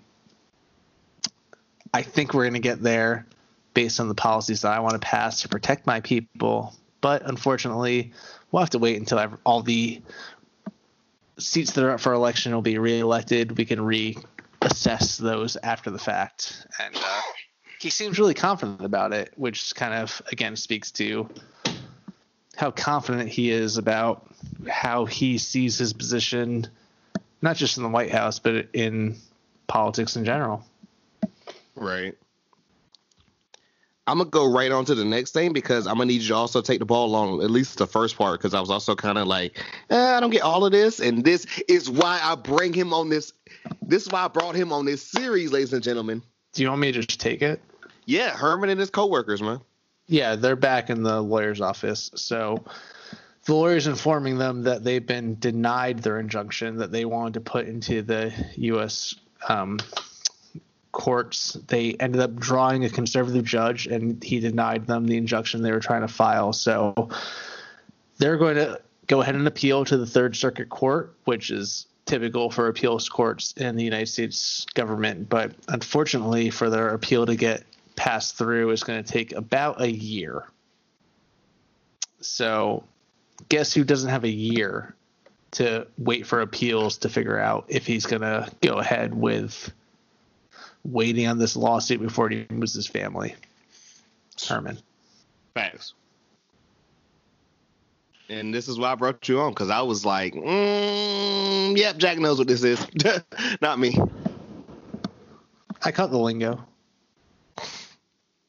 You want to get into um God, please, please get his name right. Please get his name right. Shetsy? Oh no, we're not there. We're not there quite yet. Um, we're in the basement of the house because Bess is helping Miss Selma. Oh, I didn't write this down, but I do recall this. No, you're fine. Miss Selma Wishnow. This is where I called her name, Selma. Um, Okay. there, she's helping her pack all her things up, and she's telling her, you know, anything that you're not able to fit in your car, we'll be able to bring down ourselves when we come down. I think Herman's going to end up getting a moving truck to help us move down because Bess is convinced at this point that Herman is going to go ahead with the move, and you can tell how dejected Bess is at this whole thing. Do you remember what she said about after Selma, like, you know, tell her you think he's gonna do it? Not exactly. I think it was something to the degree of, you know, whenever he fights, he fights, and when he's done and he quits, he quits. That's exactly right. Okay. Which do you think is a fair assessment of Herman? Yeah. From what everything we've seen so far. I have some words to speak on him a little bit later, but Okay. um, yeah, we'll save it. So go ahead. Herman is visiting Shepsy at the newsreel. Well, it's Shepsy's last day. He's literally leaving for Winnipeg. Um, he introduces Herman to the dude that's going to be taking his spot. I don't remember what his name was, or I didn't care to write it because, uh, no offense, I don't think we're going to be, be back at the theater. We might be. So can I just give a little of the historical context that's going on during the newsreel? Yes, please do. So the newsreel is talking about um, the Russians are holding off the Germans, uh, the German army at Crimea, which is in the Soviet Union, and Herman's commenting that the Russians are finally, you know, fighting against the Germans, holding them off. Shepsy reminds him that he held they held them off at Moscow earlier, but Herman puts it off as saying it was winter when they held them off, so it's easier for the Russian army to fart, fight in winter because I think we precluded this earlier, but yeah. no one invades Russia in the winter. Period. It's a historical fact. It's impossible. about that actually. It's impossible to invade Russia in the winter.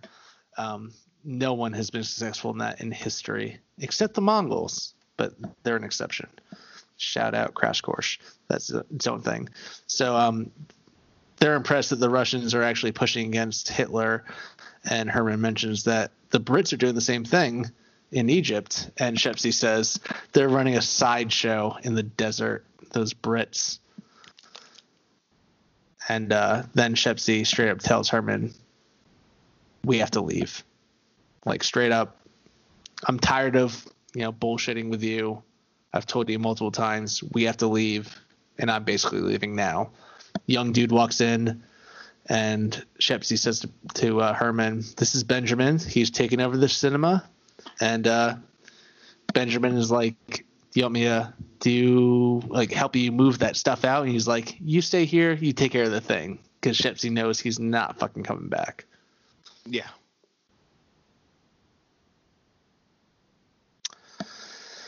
So they go down to the car there. Shepsy says he's going to Winnipeg, and he's like, "Look, either you comply with them, you go to Kentucky, and you're going to be part of the system, or you don't go with them, and the people that are against you are going to come for you."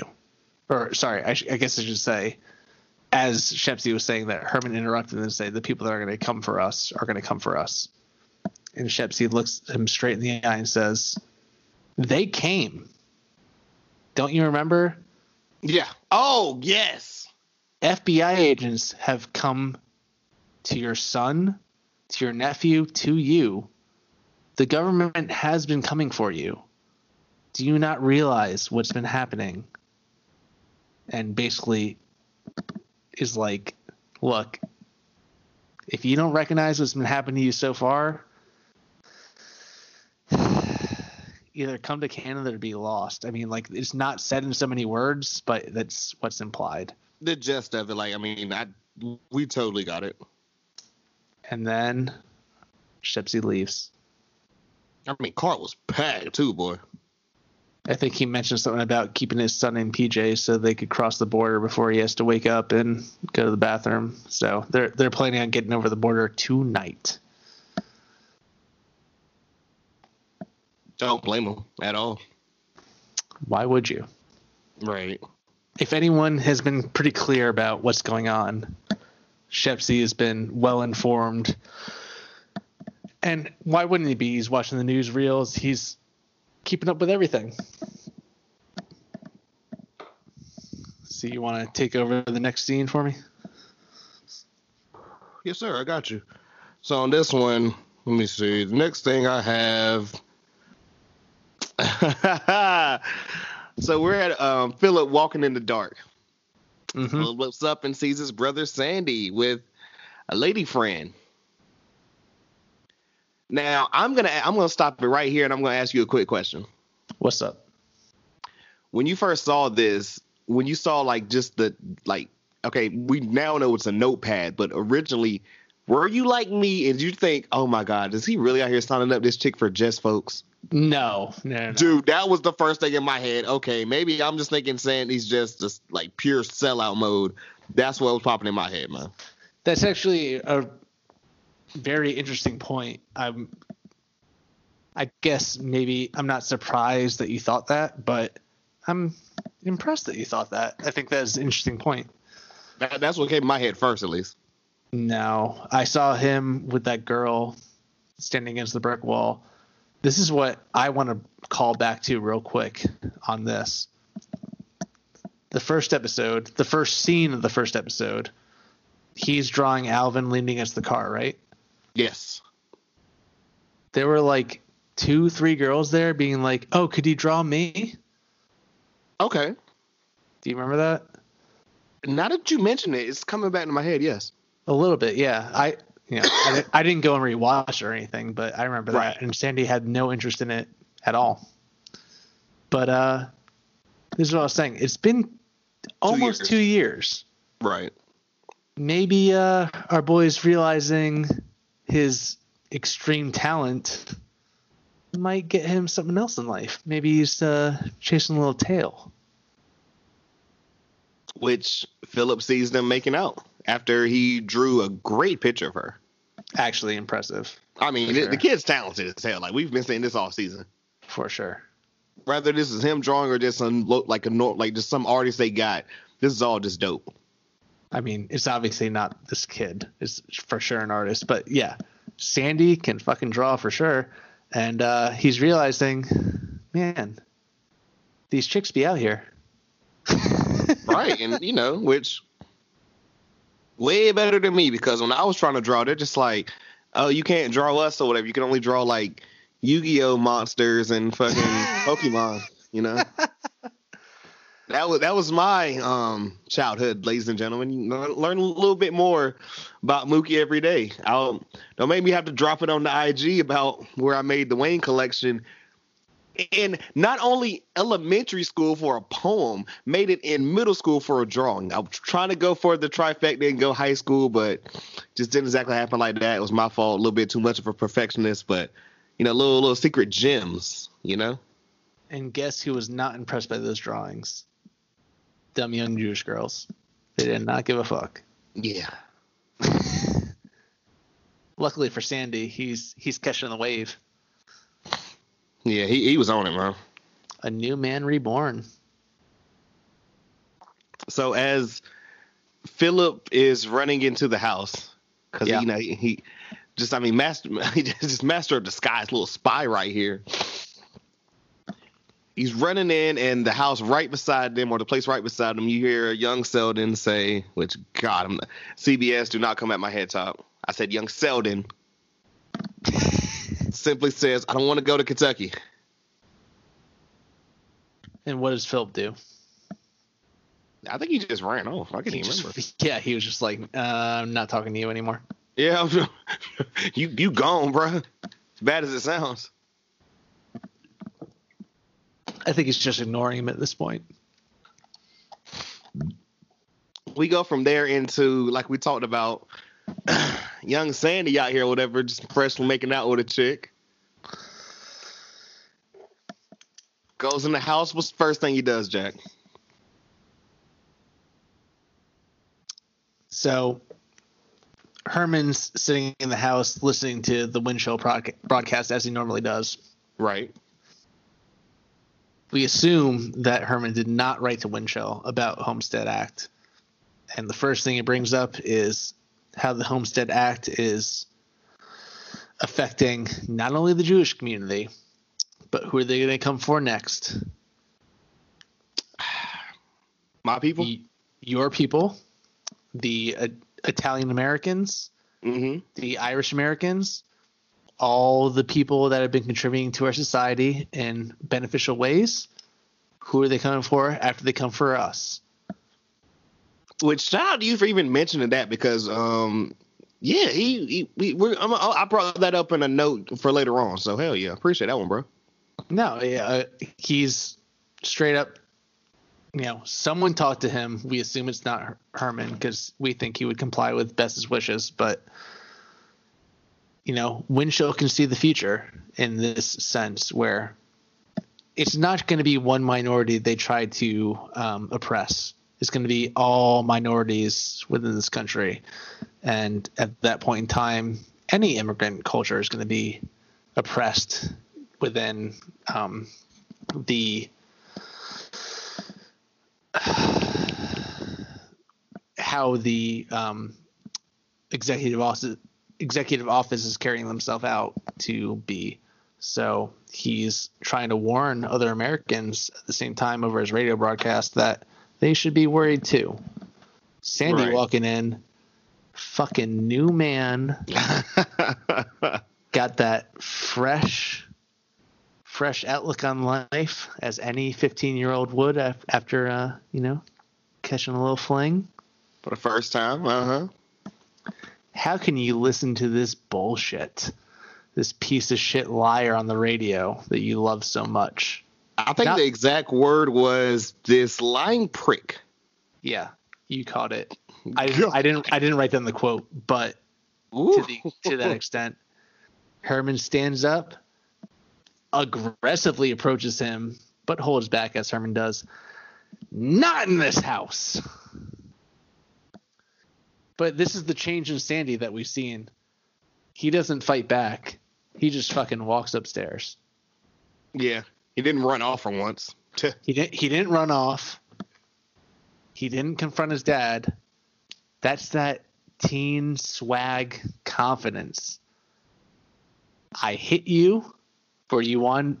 I pushed your button where you didn't want to be pushed, and I'm fucking out because I'm a new man, bitch. I got my women. I got my tribe. I can draw pictures of them. They're about it. I'm my own man, and I'm out. That's our new Sandy. Let's get into Rabbi Bengelsdorf because I got the exact quote of what my man said because he cuts off. Um, He cuts When off the radio broadcast. Yeah. he cuts he cuts off Winchell's broadcast right after this and talks about how dare how dare he try to insult me like this. All right. Let me let me lead up to it, and you can take the quote. Oh, uh, please, don't because I got the quote. I got it written down. And I'm gonna tell you guys some facts right here. It might get a little too. Hey, I know our listeners. I get it, but it might get a little too black. But I got it. I just wait on it. Jack, go off. So it cuts to the Bengelsdorf household. They're listening to the same broadcast that Herman was listening to.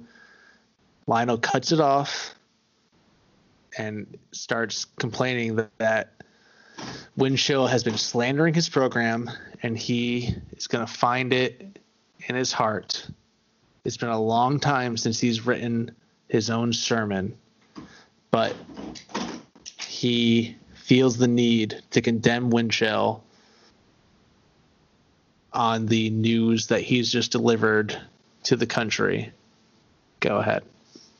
So he says, How dare this gutter snipe speak down upon what I'm doing?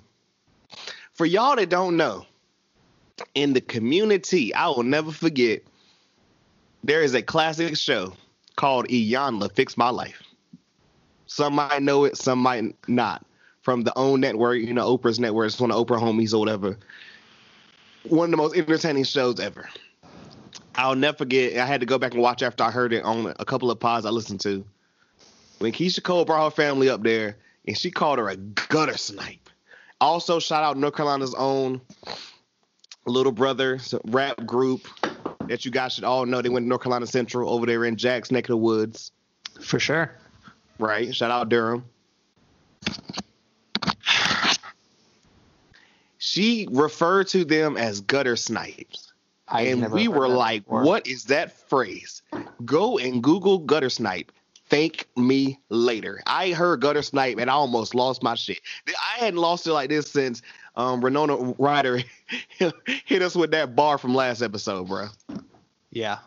But I, am telling you, this took me out. Like I was on the floor with laughter at this one. And that's all I, I got for that.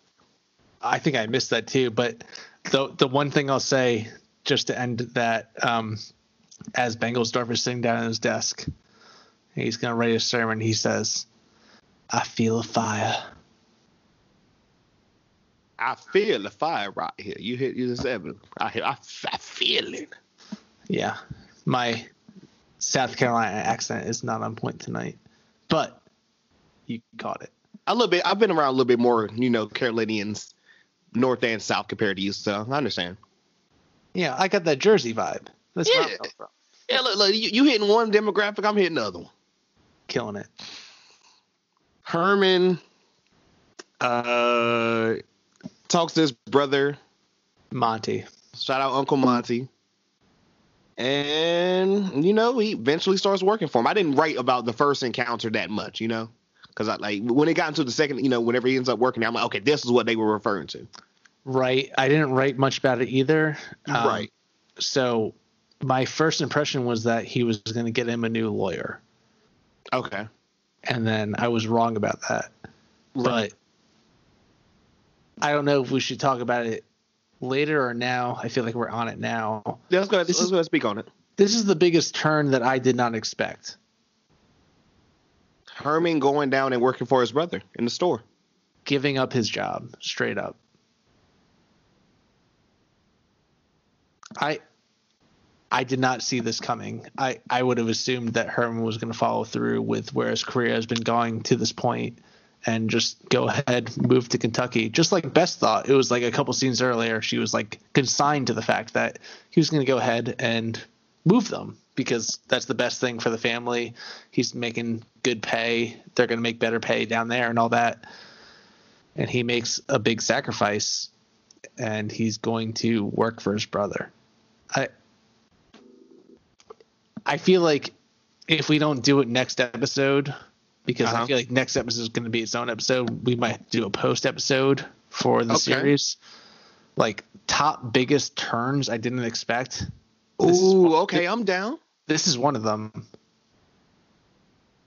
I, I can't believe that Herman just gave up opted out of the program as a whole and decided he's going to work for his brother. That, we didn't get a follow up about Montana, homie. No, we did not. It, well, actually, I wonder if that's going to come to pass at some point because I feel like the only reason he did this is because he wants to stay with the suit. Like, we'll file with the appeals court maybe they'll get some retribution pay for the fact that he didn't want to follow through with this injustice and being forced to relocate his family to stick with his job. Maybe he'll get some compensation for that. I that's the only reason I can think he would do this. Right. But yeah, Monty tells him straight up, "I do this for family. I, I'm doing it for you. This is your choice, and I, I will employ you." just like he employed Alvin in the same sense. The only reason he let Alvin go was because He's family. a fucking communist, apparently, in the eyes of the government. Right, that was the only way, which we understood it because it's like, yo, the same. At the end of the day, this is also a businessman. You know what I'm saying? Yeah, I mean, he did what was best for him, and that makes me nervous for Herman going forwards, working for his brother, even. But yeah, I, want, I want to talk about the last little thing because you teased the people a little bit earlier.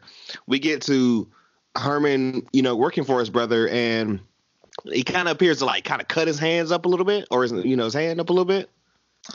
yeah. So um, and we get an Epsom salt reference again, which I made sure to write down. And also for you guys that don't know, which I mean, like we said, me and Jack ain't got to go into like personal details, but if you know, you know. I too do physical labor, so they and everyone knows it too. Whatever I ask my boss all the time, whatever. Yo, when a pair of gloves is starting to wear out, I get some more gloves. Like I'm never not wearing gloves. Like M tells me all the time about like it's crazy you can work, you know, do what you do and have soft hands. I'm like, I'm not playing no games about anything like that stay with gloves. Bess even says later on. But Epsom salt, um, part two. What did you you know you you, you talked about this a little bit earlier. What you what you have to mention with this? No, I caught that too. So when we actually see Herman working at the warehouse, which I don't remember exactly what Monty's warehouse is, but I don't think it really matters. He's a businessman. He's running a business. It's like a shipping dock or whatever. Herman's moving a bunch of stuff and his hands are getting sore. And Monty calls him out and he's like, you know, you've been working soft too long. You know, go ahead move your stuff. And he's like, it's my first day, man. Like, I'm doing my thing and his coworkers like just rub some Epsom salts on it and you'll harden up your hands. So mention to Herman, use some Epsom salts, harden up your hands. Mention to Alvin, rub some Epsom salts in your leg, harden up. I think there's a implied message there. You need to harden up now because things are only going to get worse. So the I think the implied message of the Epsom salts to the Levin family is if you're going to fight this now, because we're deep in it now, and I have something to mention about that later when it comes to the rally. Okay. You we're in it now. Like you're almost a little too late to the party to deal with it. Right. If there's if there's any time that you need to figure out where your stance is going to be and how you're going to play it, you best harden up. And I think that's the implied sense of how the Epsom salts are uh, mentioned in the episode. What do you think about that? I like that. I like that a lot. I mean, you know, I always talk to you, and we know we talk like off air as far as like you know what's next, like what's the plan, you know. Yeah. Even when I first told you about just this in particular, which I mean, you know, we're not going to get into depth in depth about that because you know that's for when you know we're successful out here. But you know, I talked to you about like, yo, like I made sure I had everything together before I even was starting to get started because I had, you know, the thoughts of okay, this is how I want this to go. For sure. You know, But yeah, th- this is like this is wartime. Like you're gonna go to war with your own countrymen. You are gonna Herman's gonna find out real soon what the hell that means. Alvin's already found it out. right? If you're gonna stay a fighter, if you're gonna stay in this and actually play it all all the way out, all the way through, you're gonna have to be hard. Hard in your beliefs, hard in your reactions, and believe in yourself. Like, firm up.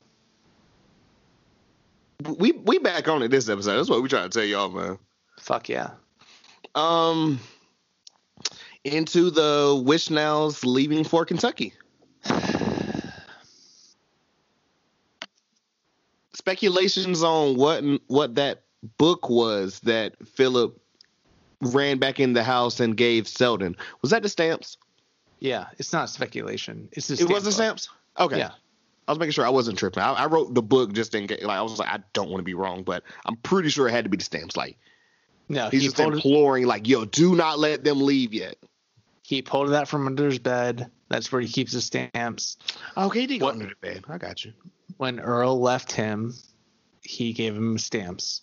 So Philip is repaying the favor to whatever cost it will be to him, whatever these are worth at some point. Don't let him leave.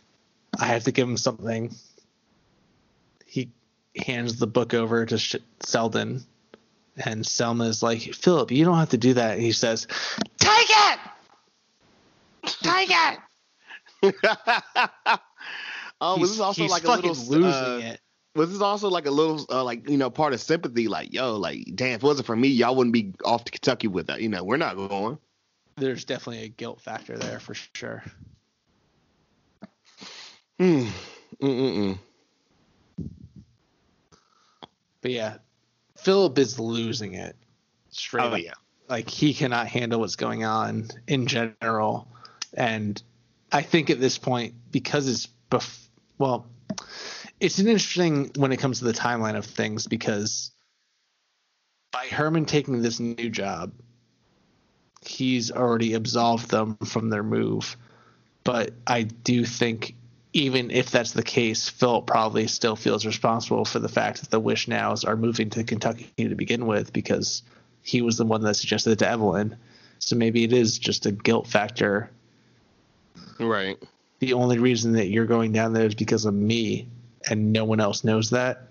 Take my most valuable possession, and hopefully at some point you'll understand that this is my only payment I could give you as a 10, 12 year old kid. Like, that's the only concession I can give you. Right. Let's get into the goat coming with some bars right here. Alvin, Shushy leaving the club on a night out. Nice blonde ting out here. Where she talks about never being with a cripple before. And he talks about, you know, hey, it don't matter like that or whatever. At one point I had three legs. I don't think I caught that line. He said that? Yes. He said at one point I had three legs. He's like, you know, hey, don't get it Good. it. Good for him. Until they run into the feds after like they get into the car and Alvin just you know sees them like you know the so fuck. the only thing, the only thing I'll say about that is that I knew it wasn't uh, Mina, Mina, whatever, no, because- it wasn't her. It was a blonde team. because on the closed captions it literally said barfly. that is funny. So I knew it wasn't them, but yeah, he clearly sees the FBI officer out there, and he confronts him straight up. He's like, "When are y'all gonna give up? What are you gonna do?" And that guy, that guy doesn't respond to him at all. And the car pulls up. He hops right in. They take the fuck off. Right. Like, like, when am I gonna escape this surveillance? This is crazy. Spoiler alert: never. True. We only got a couple more left, man. Um, we're here Well, at the, the rest of this runs together. I yeah, exactly. do you want to cover one thing at a time, like one scene together, or do you want to just do the interchangeable thing? It's on you, brother.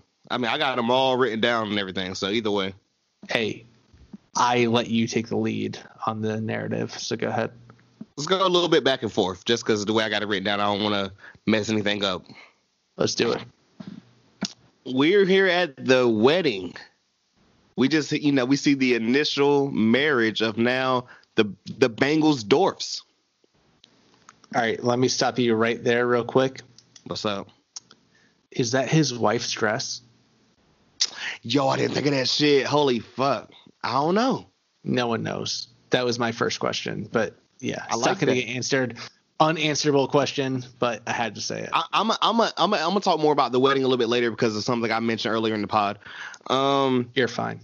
Herman is home and he's talking, you know, he's talking about his roughed up hands and Sandy's just like, yo, you know, like, oh, like which uh, he's talking about his roughed up hands and everything. Like Sandy's over there just kind of looking, and which I thought a point, a, a part of him would be like, yo, damn, like, yo, my dad was like doing good. Like, what is this now? Like, this is crazy. Working for us, right?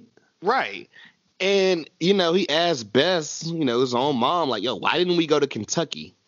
You want to hit what Bess said? Uh, I don't think I have it. Go ahead. She pretty much was like, you know, because Sandy's like, why didn't we go to Kentucky? You know, Yeah. like they're like, you know, I know the family, which you said the family's name earlier. Like I know them. They're they're the not. Wishnows. Yeah, no, no, not not the Wishnows. Um, well, they're Oh, there. the the Mawhinneys. the family. Yeah, there we go. Them.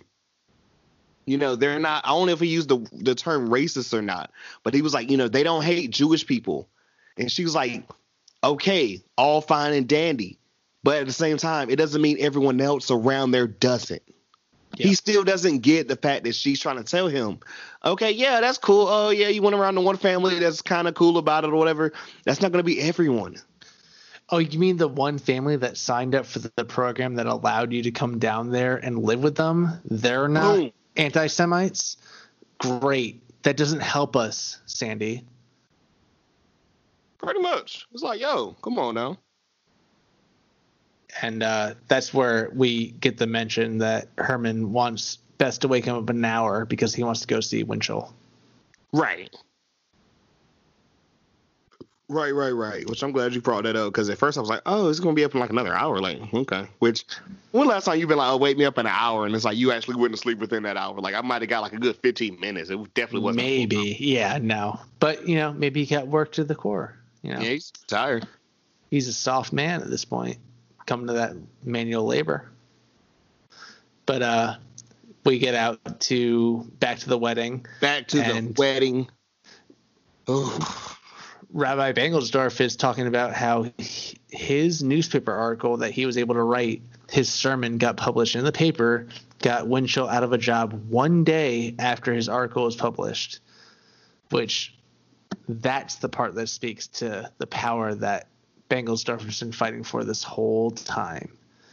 That's the kind of thing that he has been his influence, his power, his ability to coerce people within the you know normalcies of life he has that political backing to what his word means is influential in the world and uh it's mentioned at the same time during the wedding that Winchell wants to run for president which Lionel uh, makes fun of where Scoffs he says he scoffs at it saying oh he can get up on his apple box and talk about what he wants and what he wants to do, which we see later. It's not much of an Apple box; it's a platform, but uh, right. we're gonna see how that all plays out. it was at this point I want to go ahead and mention like and I I was thinking about this because I'm like, okay, I hope this isn't like because from the initial part we saw, I'm like, God, I hope this isn't all we see from the wedding. So I'm glad it wasn't. I'm like, yo, like does does which I mean, it hasn't been shown that you know Evelyn just has many friends, you know. But I'm like, imagine just being at like your wedding and like, yo, do I even know half these people? Right? like that popped in my head like yo i'm like i mean regardless of whatever how she felt about herman prior to this it's like yo like my sister's not here like my nephews aren't here like yo my people aren't here with me on what should be the greatest day of my life Though it does seem like it's mostly uh, Lionelsdorf's. Well, Lionelsdorf's. That's not what I meant. Bengelsdorf's uh, congregation is probably a part of the um, wedding party there, and Right. we, we get to see that later. So she's probably got to know them to this point. right but it, it's just like yo like you know what i'm saying like i mean at the end of the day too bro it's, it's like this man like i know you we've been cool how many years now shit maybe going on like five or six i think i knew you but I, I definitely knew you before i moved but i can't remember if it was 14 or 15 It's close either way. and i've almost been here about four years Yeah. it's been a little while. It's a lot different between like whenever you get married and everything. Like, I mean, it's still different too because like I've known you prior. Imagine like it's just all of like you know your you know amazing fiance's friends. And straight up, like your family is still in New Jersey and did not attend. That's got to speak volumes to how yeah, Ev just just, feels just a about it. little wild. I mean, she she looked incredible and like you know Jack said, we is this her dress or no? Um, um, whoa. So so Herman goes to see the Winchell rally, or he's leaving to go see from the house, and Bess tells him straight up. trying to stop him, man. All right, so she says they burned an effigy for him on Long Island last night, and the Bund showed up making threats. Mm. So I looked up some of this. Um, the German Bund apparently was a German American group that was sympathetic to the Nazi program. Um, at some point, they changed their name from the Friends of Germany to the German American Bund in 1936. So it's definitely a pro fascist group of people that is threatening the election campaign of uh, Winchell and then burning an effigy. You know what that means? No. It's burning a cross. Yikes. Yikes, yikes, yikes. So, um, you know, if they're burning an effigy for you, that means they feel like you're not sympathetic to their Christianity. Straight up. At all. Yeah. Not a great situation. She wants her husband to drive down to to support if those are the things that have been threatened towards them literally last night. Which I mean, completely understandable. I can imagine any of our like, you know, women would be like, "Yo, like this ain't it." No. Yeah. Everyone would be any anyone in your life would be like, "Hey, I heard these things and uh maybe don't go down there to support that. These seem like significant threats." That's a good of a look, my guy. So we cut back to the wedding. Get back to the wedding, and you tell me what was happening here because the only thing I wrote down was there were higher ups at the synagogue, and they're telling Rabbi Bengelsdorf about some people not particularly comfortable with his politics. Yeah, so it's two synagogue officers of the synagogue that he's a rabbi at. I believe the HBO pod mentioned it was the president and someone else in the script, but higher influential people within their synagogue telling him they've lost more than a hundred families within the last few months because they're worried about his political stance. Bengelsdorf rallies back with he thinks that more family will join their shul, which didn't look up shul, but I assume that means like people of their congregation. They'll join them because of his political actions after the fact. So he's like totally resigned from people wanting to leave his synagogue or his um, congregation at this point because if they want to, they're more than welcome to because we're going to be opening the doors to the rest of the people after we implement these policies. We assimilate these Jewish people into real American society, and they'll be more than welcome to welcome them into their synagogue after the fact. Mm. Seems like uh, dissociation from reality for sure. And he's just like, yo, this is my wedding day. Like, not now. Exactly. Yeah. He's like, why don't you go ahead and relegate yourselves back to the activities that the function we're at is implemented for? So go ahead, forget about this right now and celebrate us. Why don't you? Right. We go Little- from there. Oh, was it go ahead? Little cognitive dissonance for sure on the terms of Bengelsdorf's perception at this point. Pretty much. Herman goes to the rally for Winshaw, correct? Winchell, yeah. Yeah, Winshaw for president in 1944. I wrote down, yo, we saw black people. oh, all that.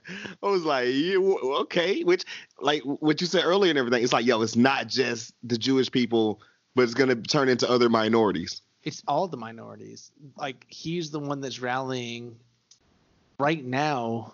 Well, at least publicly, he did for the Jewish people, but he's rallying for everyone else because he's recognizing the signs of what's happening. That's the key that's missing from Herman's um, mindset at this point. It's not just Jewish people. It's going to be all the minorities of all the people that are going to be locked out of what's eventually going to be become a fascist culture going on in this society. Like we only recognize our own, we only trust our own. That's how this shit goes. But Winchell is more tapped into how he's going to try to rally all of those other minorities, all those other people into believing in him and trying to take down what's going on in the democracy right now and shift the gears back. I mean, we see in this where originally I think it was someone from actually like in the rally who throws like you know not a beer can like a maybe like a beer or something you know form of glass or whatever towards right. like people and they're like yo no violence none you know so Winchell specifically mentions that Hoover's men are over there on the side filming in their black suits sitting on the side of the rally. Um, what he's mentioning by Hoover's men is that J. Edgar J. Edgar Hoover was the oh, F- FBI director at the time, so it's the FBI's men that Yeah. are sitting on the side filming this so they can capture what's going on at the rally. That's when that guy throws a beer bottle at the FBI agents and says, "You fucking Nazis!" So Winchell sees that, tells them to all calm down. We're not going to resort to violence, and uh, straight up says, "Don't give them an excuse." right I I love that because I'm like oh man I I- I definitely understand that part Absolutely. into pretty much the Nazis just come in there and just I mean they get this shit popping like literally So you see a young blonde man whisper to a police officer on the side of the rally. He whispers to him. Police officer whispers back. Nothing really happens. The guy starts to walk into the crowd, and you see a mob of young blonde men just start wandering to the crowd at will. And then the violence starts to happen within the rally. I mean I think I saw like old people getting dropped I was like my god everyone's getting dropped. Everyone, once they kind of infiltrate and they're all separated and kind of in their space, they start beating the shit out of people. it's And- crazy And guess what the police do? nothing it was Charlottesville Nothing. Yep. I mean shout out to the plot against America pod right there no it was Charlottesville man They allow them to infiltrate the the um, the rally. They start antagonizing violence against all the people that are there. Um, one of the people that they mentioned, well, I already mentioned, but was the German Bund, was one of the people that had um, offered threats against Winchell the previous night at his last rally. So I believe that's like the group of people that's being assumed that's infiltrating the rally and causing the violence. And I right think as it's kind of dictated out a little bit later in the radio broadcast that Bess is listening to by the end of the episode, it's talked about how there was vi- violence outbroke at the rally. They don't really mention how or why the violence broke out at the rally, which speaks to the media's perception and their Either- influence on it either perception or intentional um, implications of how they want the rally to have played out. It just broke into violence, maybe in the crowd of all these different immigrants, right which could play into its own factor of how they want that perceived by the public. right unfortunately Yeah. into the last thing we see Bess is listening to, about the riot happening on the Well, radio. You missed the one good part. Herman got his fucking ass beat in the rally by one of these. I'm just gonna say it. Aryan Nation. It was so much chaos going on. I was just like, "What the fuck, man?"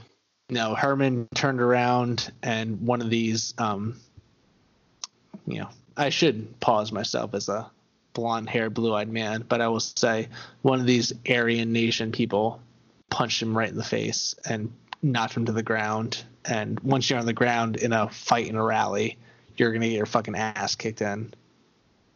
So Herman got his ass beat. To, yeah. to say the least. So Bess is hearing about all the violence that happened in Patterson at the rally, and Herman ends up rolling up back of the house. I mean, she's there at the door. He gets out, bloodied.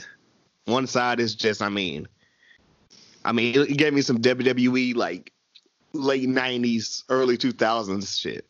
Yep. And she just, she just embraces him. You used the exact same words I did in my notes. I said he was bloodied, and then Bess embraces him. What is she doing then? She kind of, I, I can't Do remember. do you have I- the I quote? I I quote.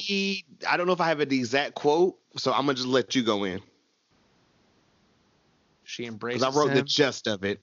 Yeah, she embraces him. She lets him go. And then she stares him down.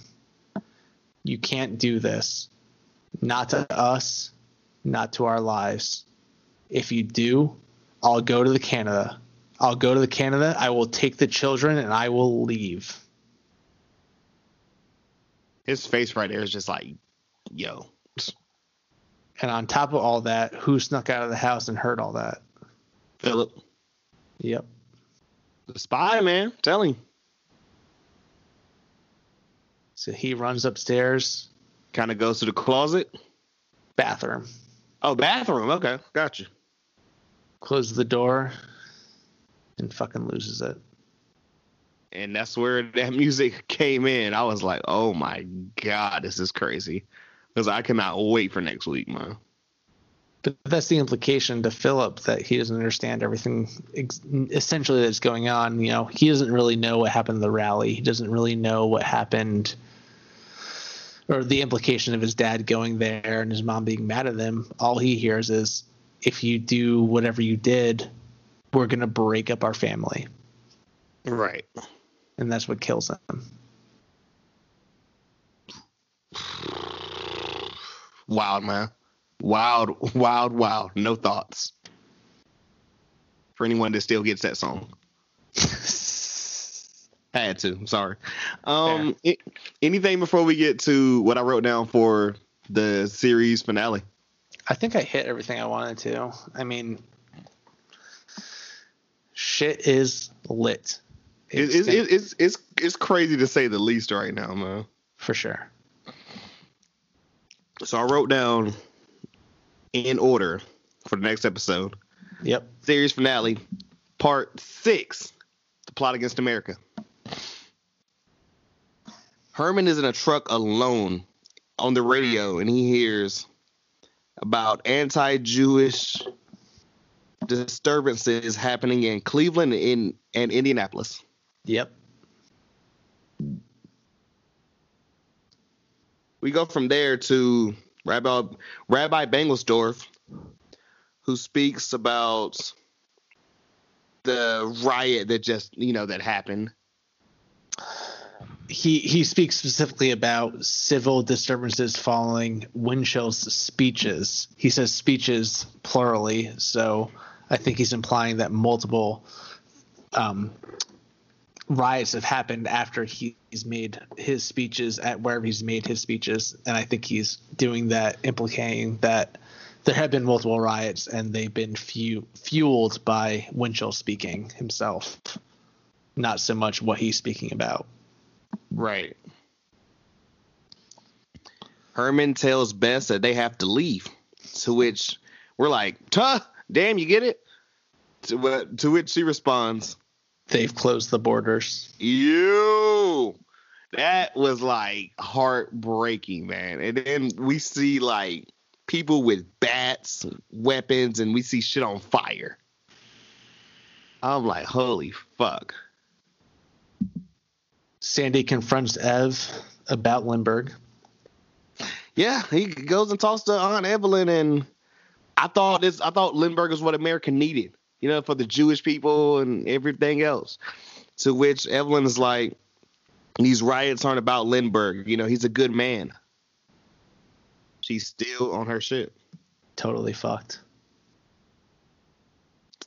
At dinner, I literally rewound, rewound, rewound, and caught a good moment to pause and caught it twice.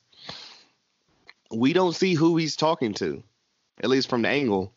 Mm-hmm. But Herman's like, oh god, what did Herman say? Oh, he was like, do you um, does it not bother you about you see what's happening to this country?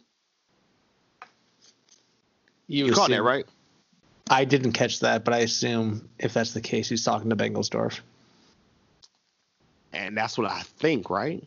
That's what I Or- thought too. or you know, who I noticed. You know, I saw on the right side. Who? Mm, not Mina, but um, what's her name? I have no idea. Not Mina. Out. Um, the the the, the boss's daughter, man. That's Mina. That's her. On the, she was on the right hand side, right beside Sandy. I literally, I'm telling, go back and catch him. He was probably talking to Alvin then. Yeah, Or yeah. At least that was in, that was implied because I mean, that, I was like, it's got to be Alvin now. But she So was on the right side beside Sandy. I'll have to check that back out. The last scene I caught was Herman in the car. Yeah. Sandy, Sandy in the front um, seat. Was he in the front seat? He was in the front seat. I I, assume. I assume Bess and Philip are in the back seat. But what's he have in his hand? A gun. A revolver. Yeah. And who and who stops them? Was it the feds? KKK. Oh, I definitely wrote that shit. down. I was like, yo, because I, I, I that's that's why I wrote down. There was a bunch of clips that was all just happening at once, including the end a KKK member, and I'm like, holy fuck. So I feel like they're trying to make it for the border and they get stopped somewhere. The last thing I got written down is Bess saying We only think we're Americans. boom. I was like, oh my god, man, what in the hell is about to happen? I don't even know if this is gonna be an hour. Can they can they fit this in an hour? Is this gonna be like an hour and a half? What the hell's about to happen, bro? I can't even predict. I hope it's longer, honestly. I mean, every episode since episode two, maybe, we've ended it saying, this shit's going to be wild. Right.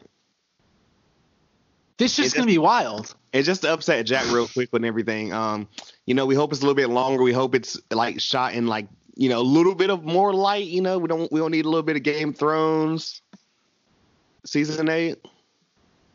Don't tempt me.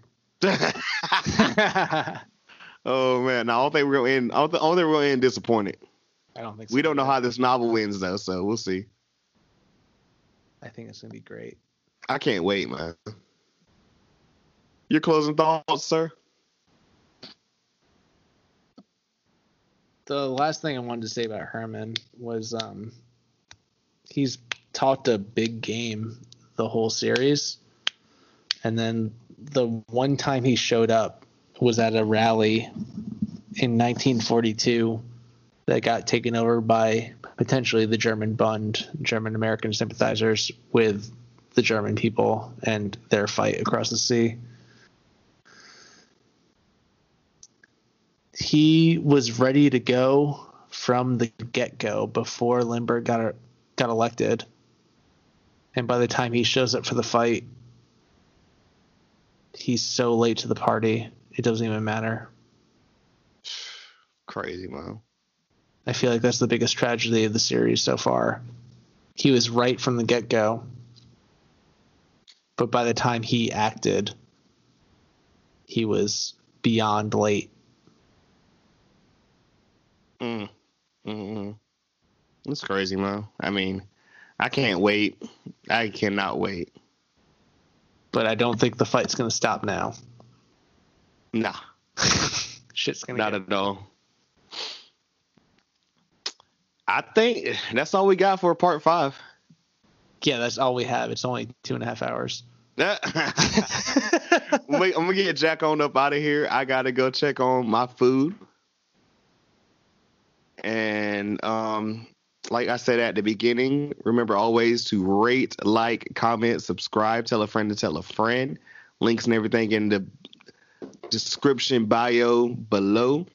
All them links are up in there. Wherever you listen to this on or at new playlist on whatever platform you listen to music on, all there. Be ready for next week. Three hours.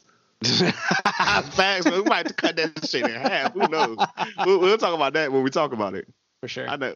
Just like tonight, I can't plan nothing else, boy.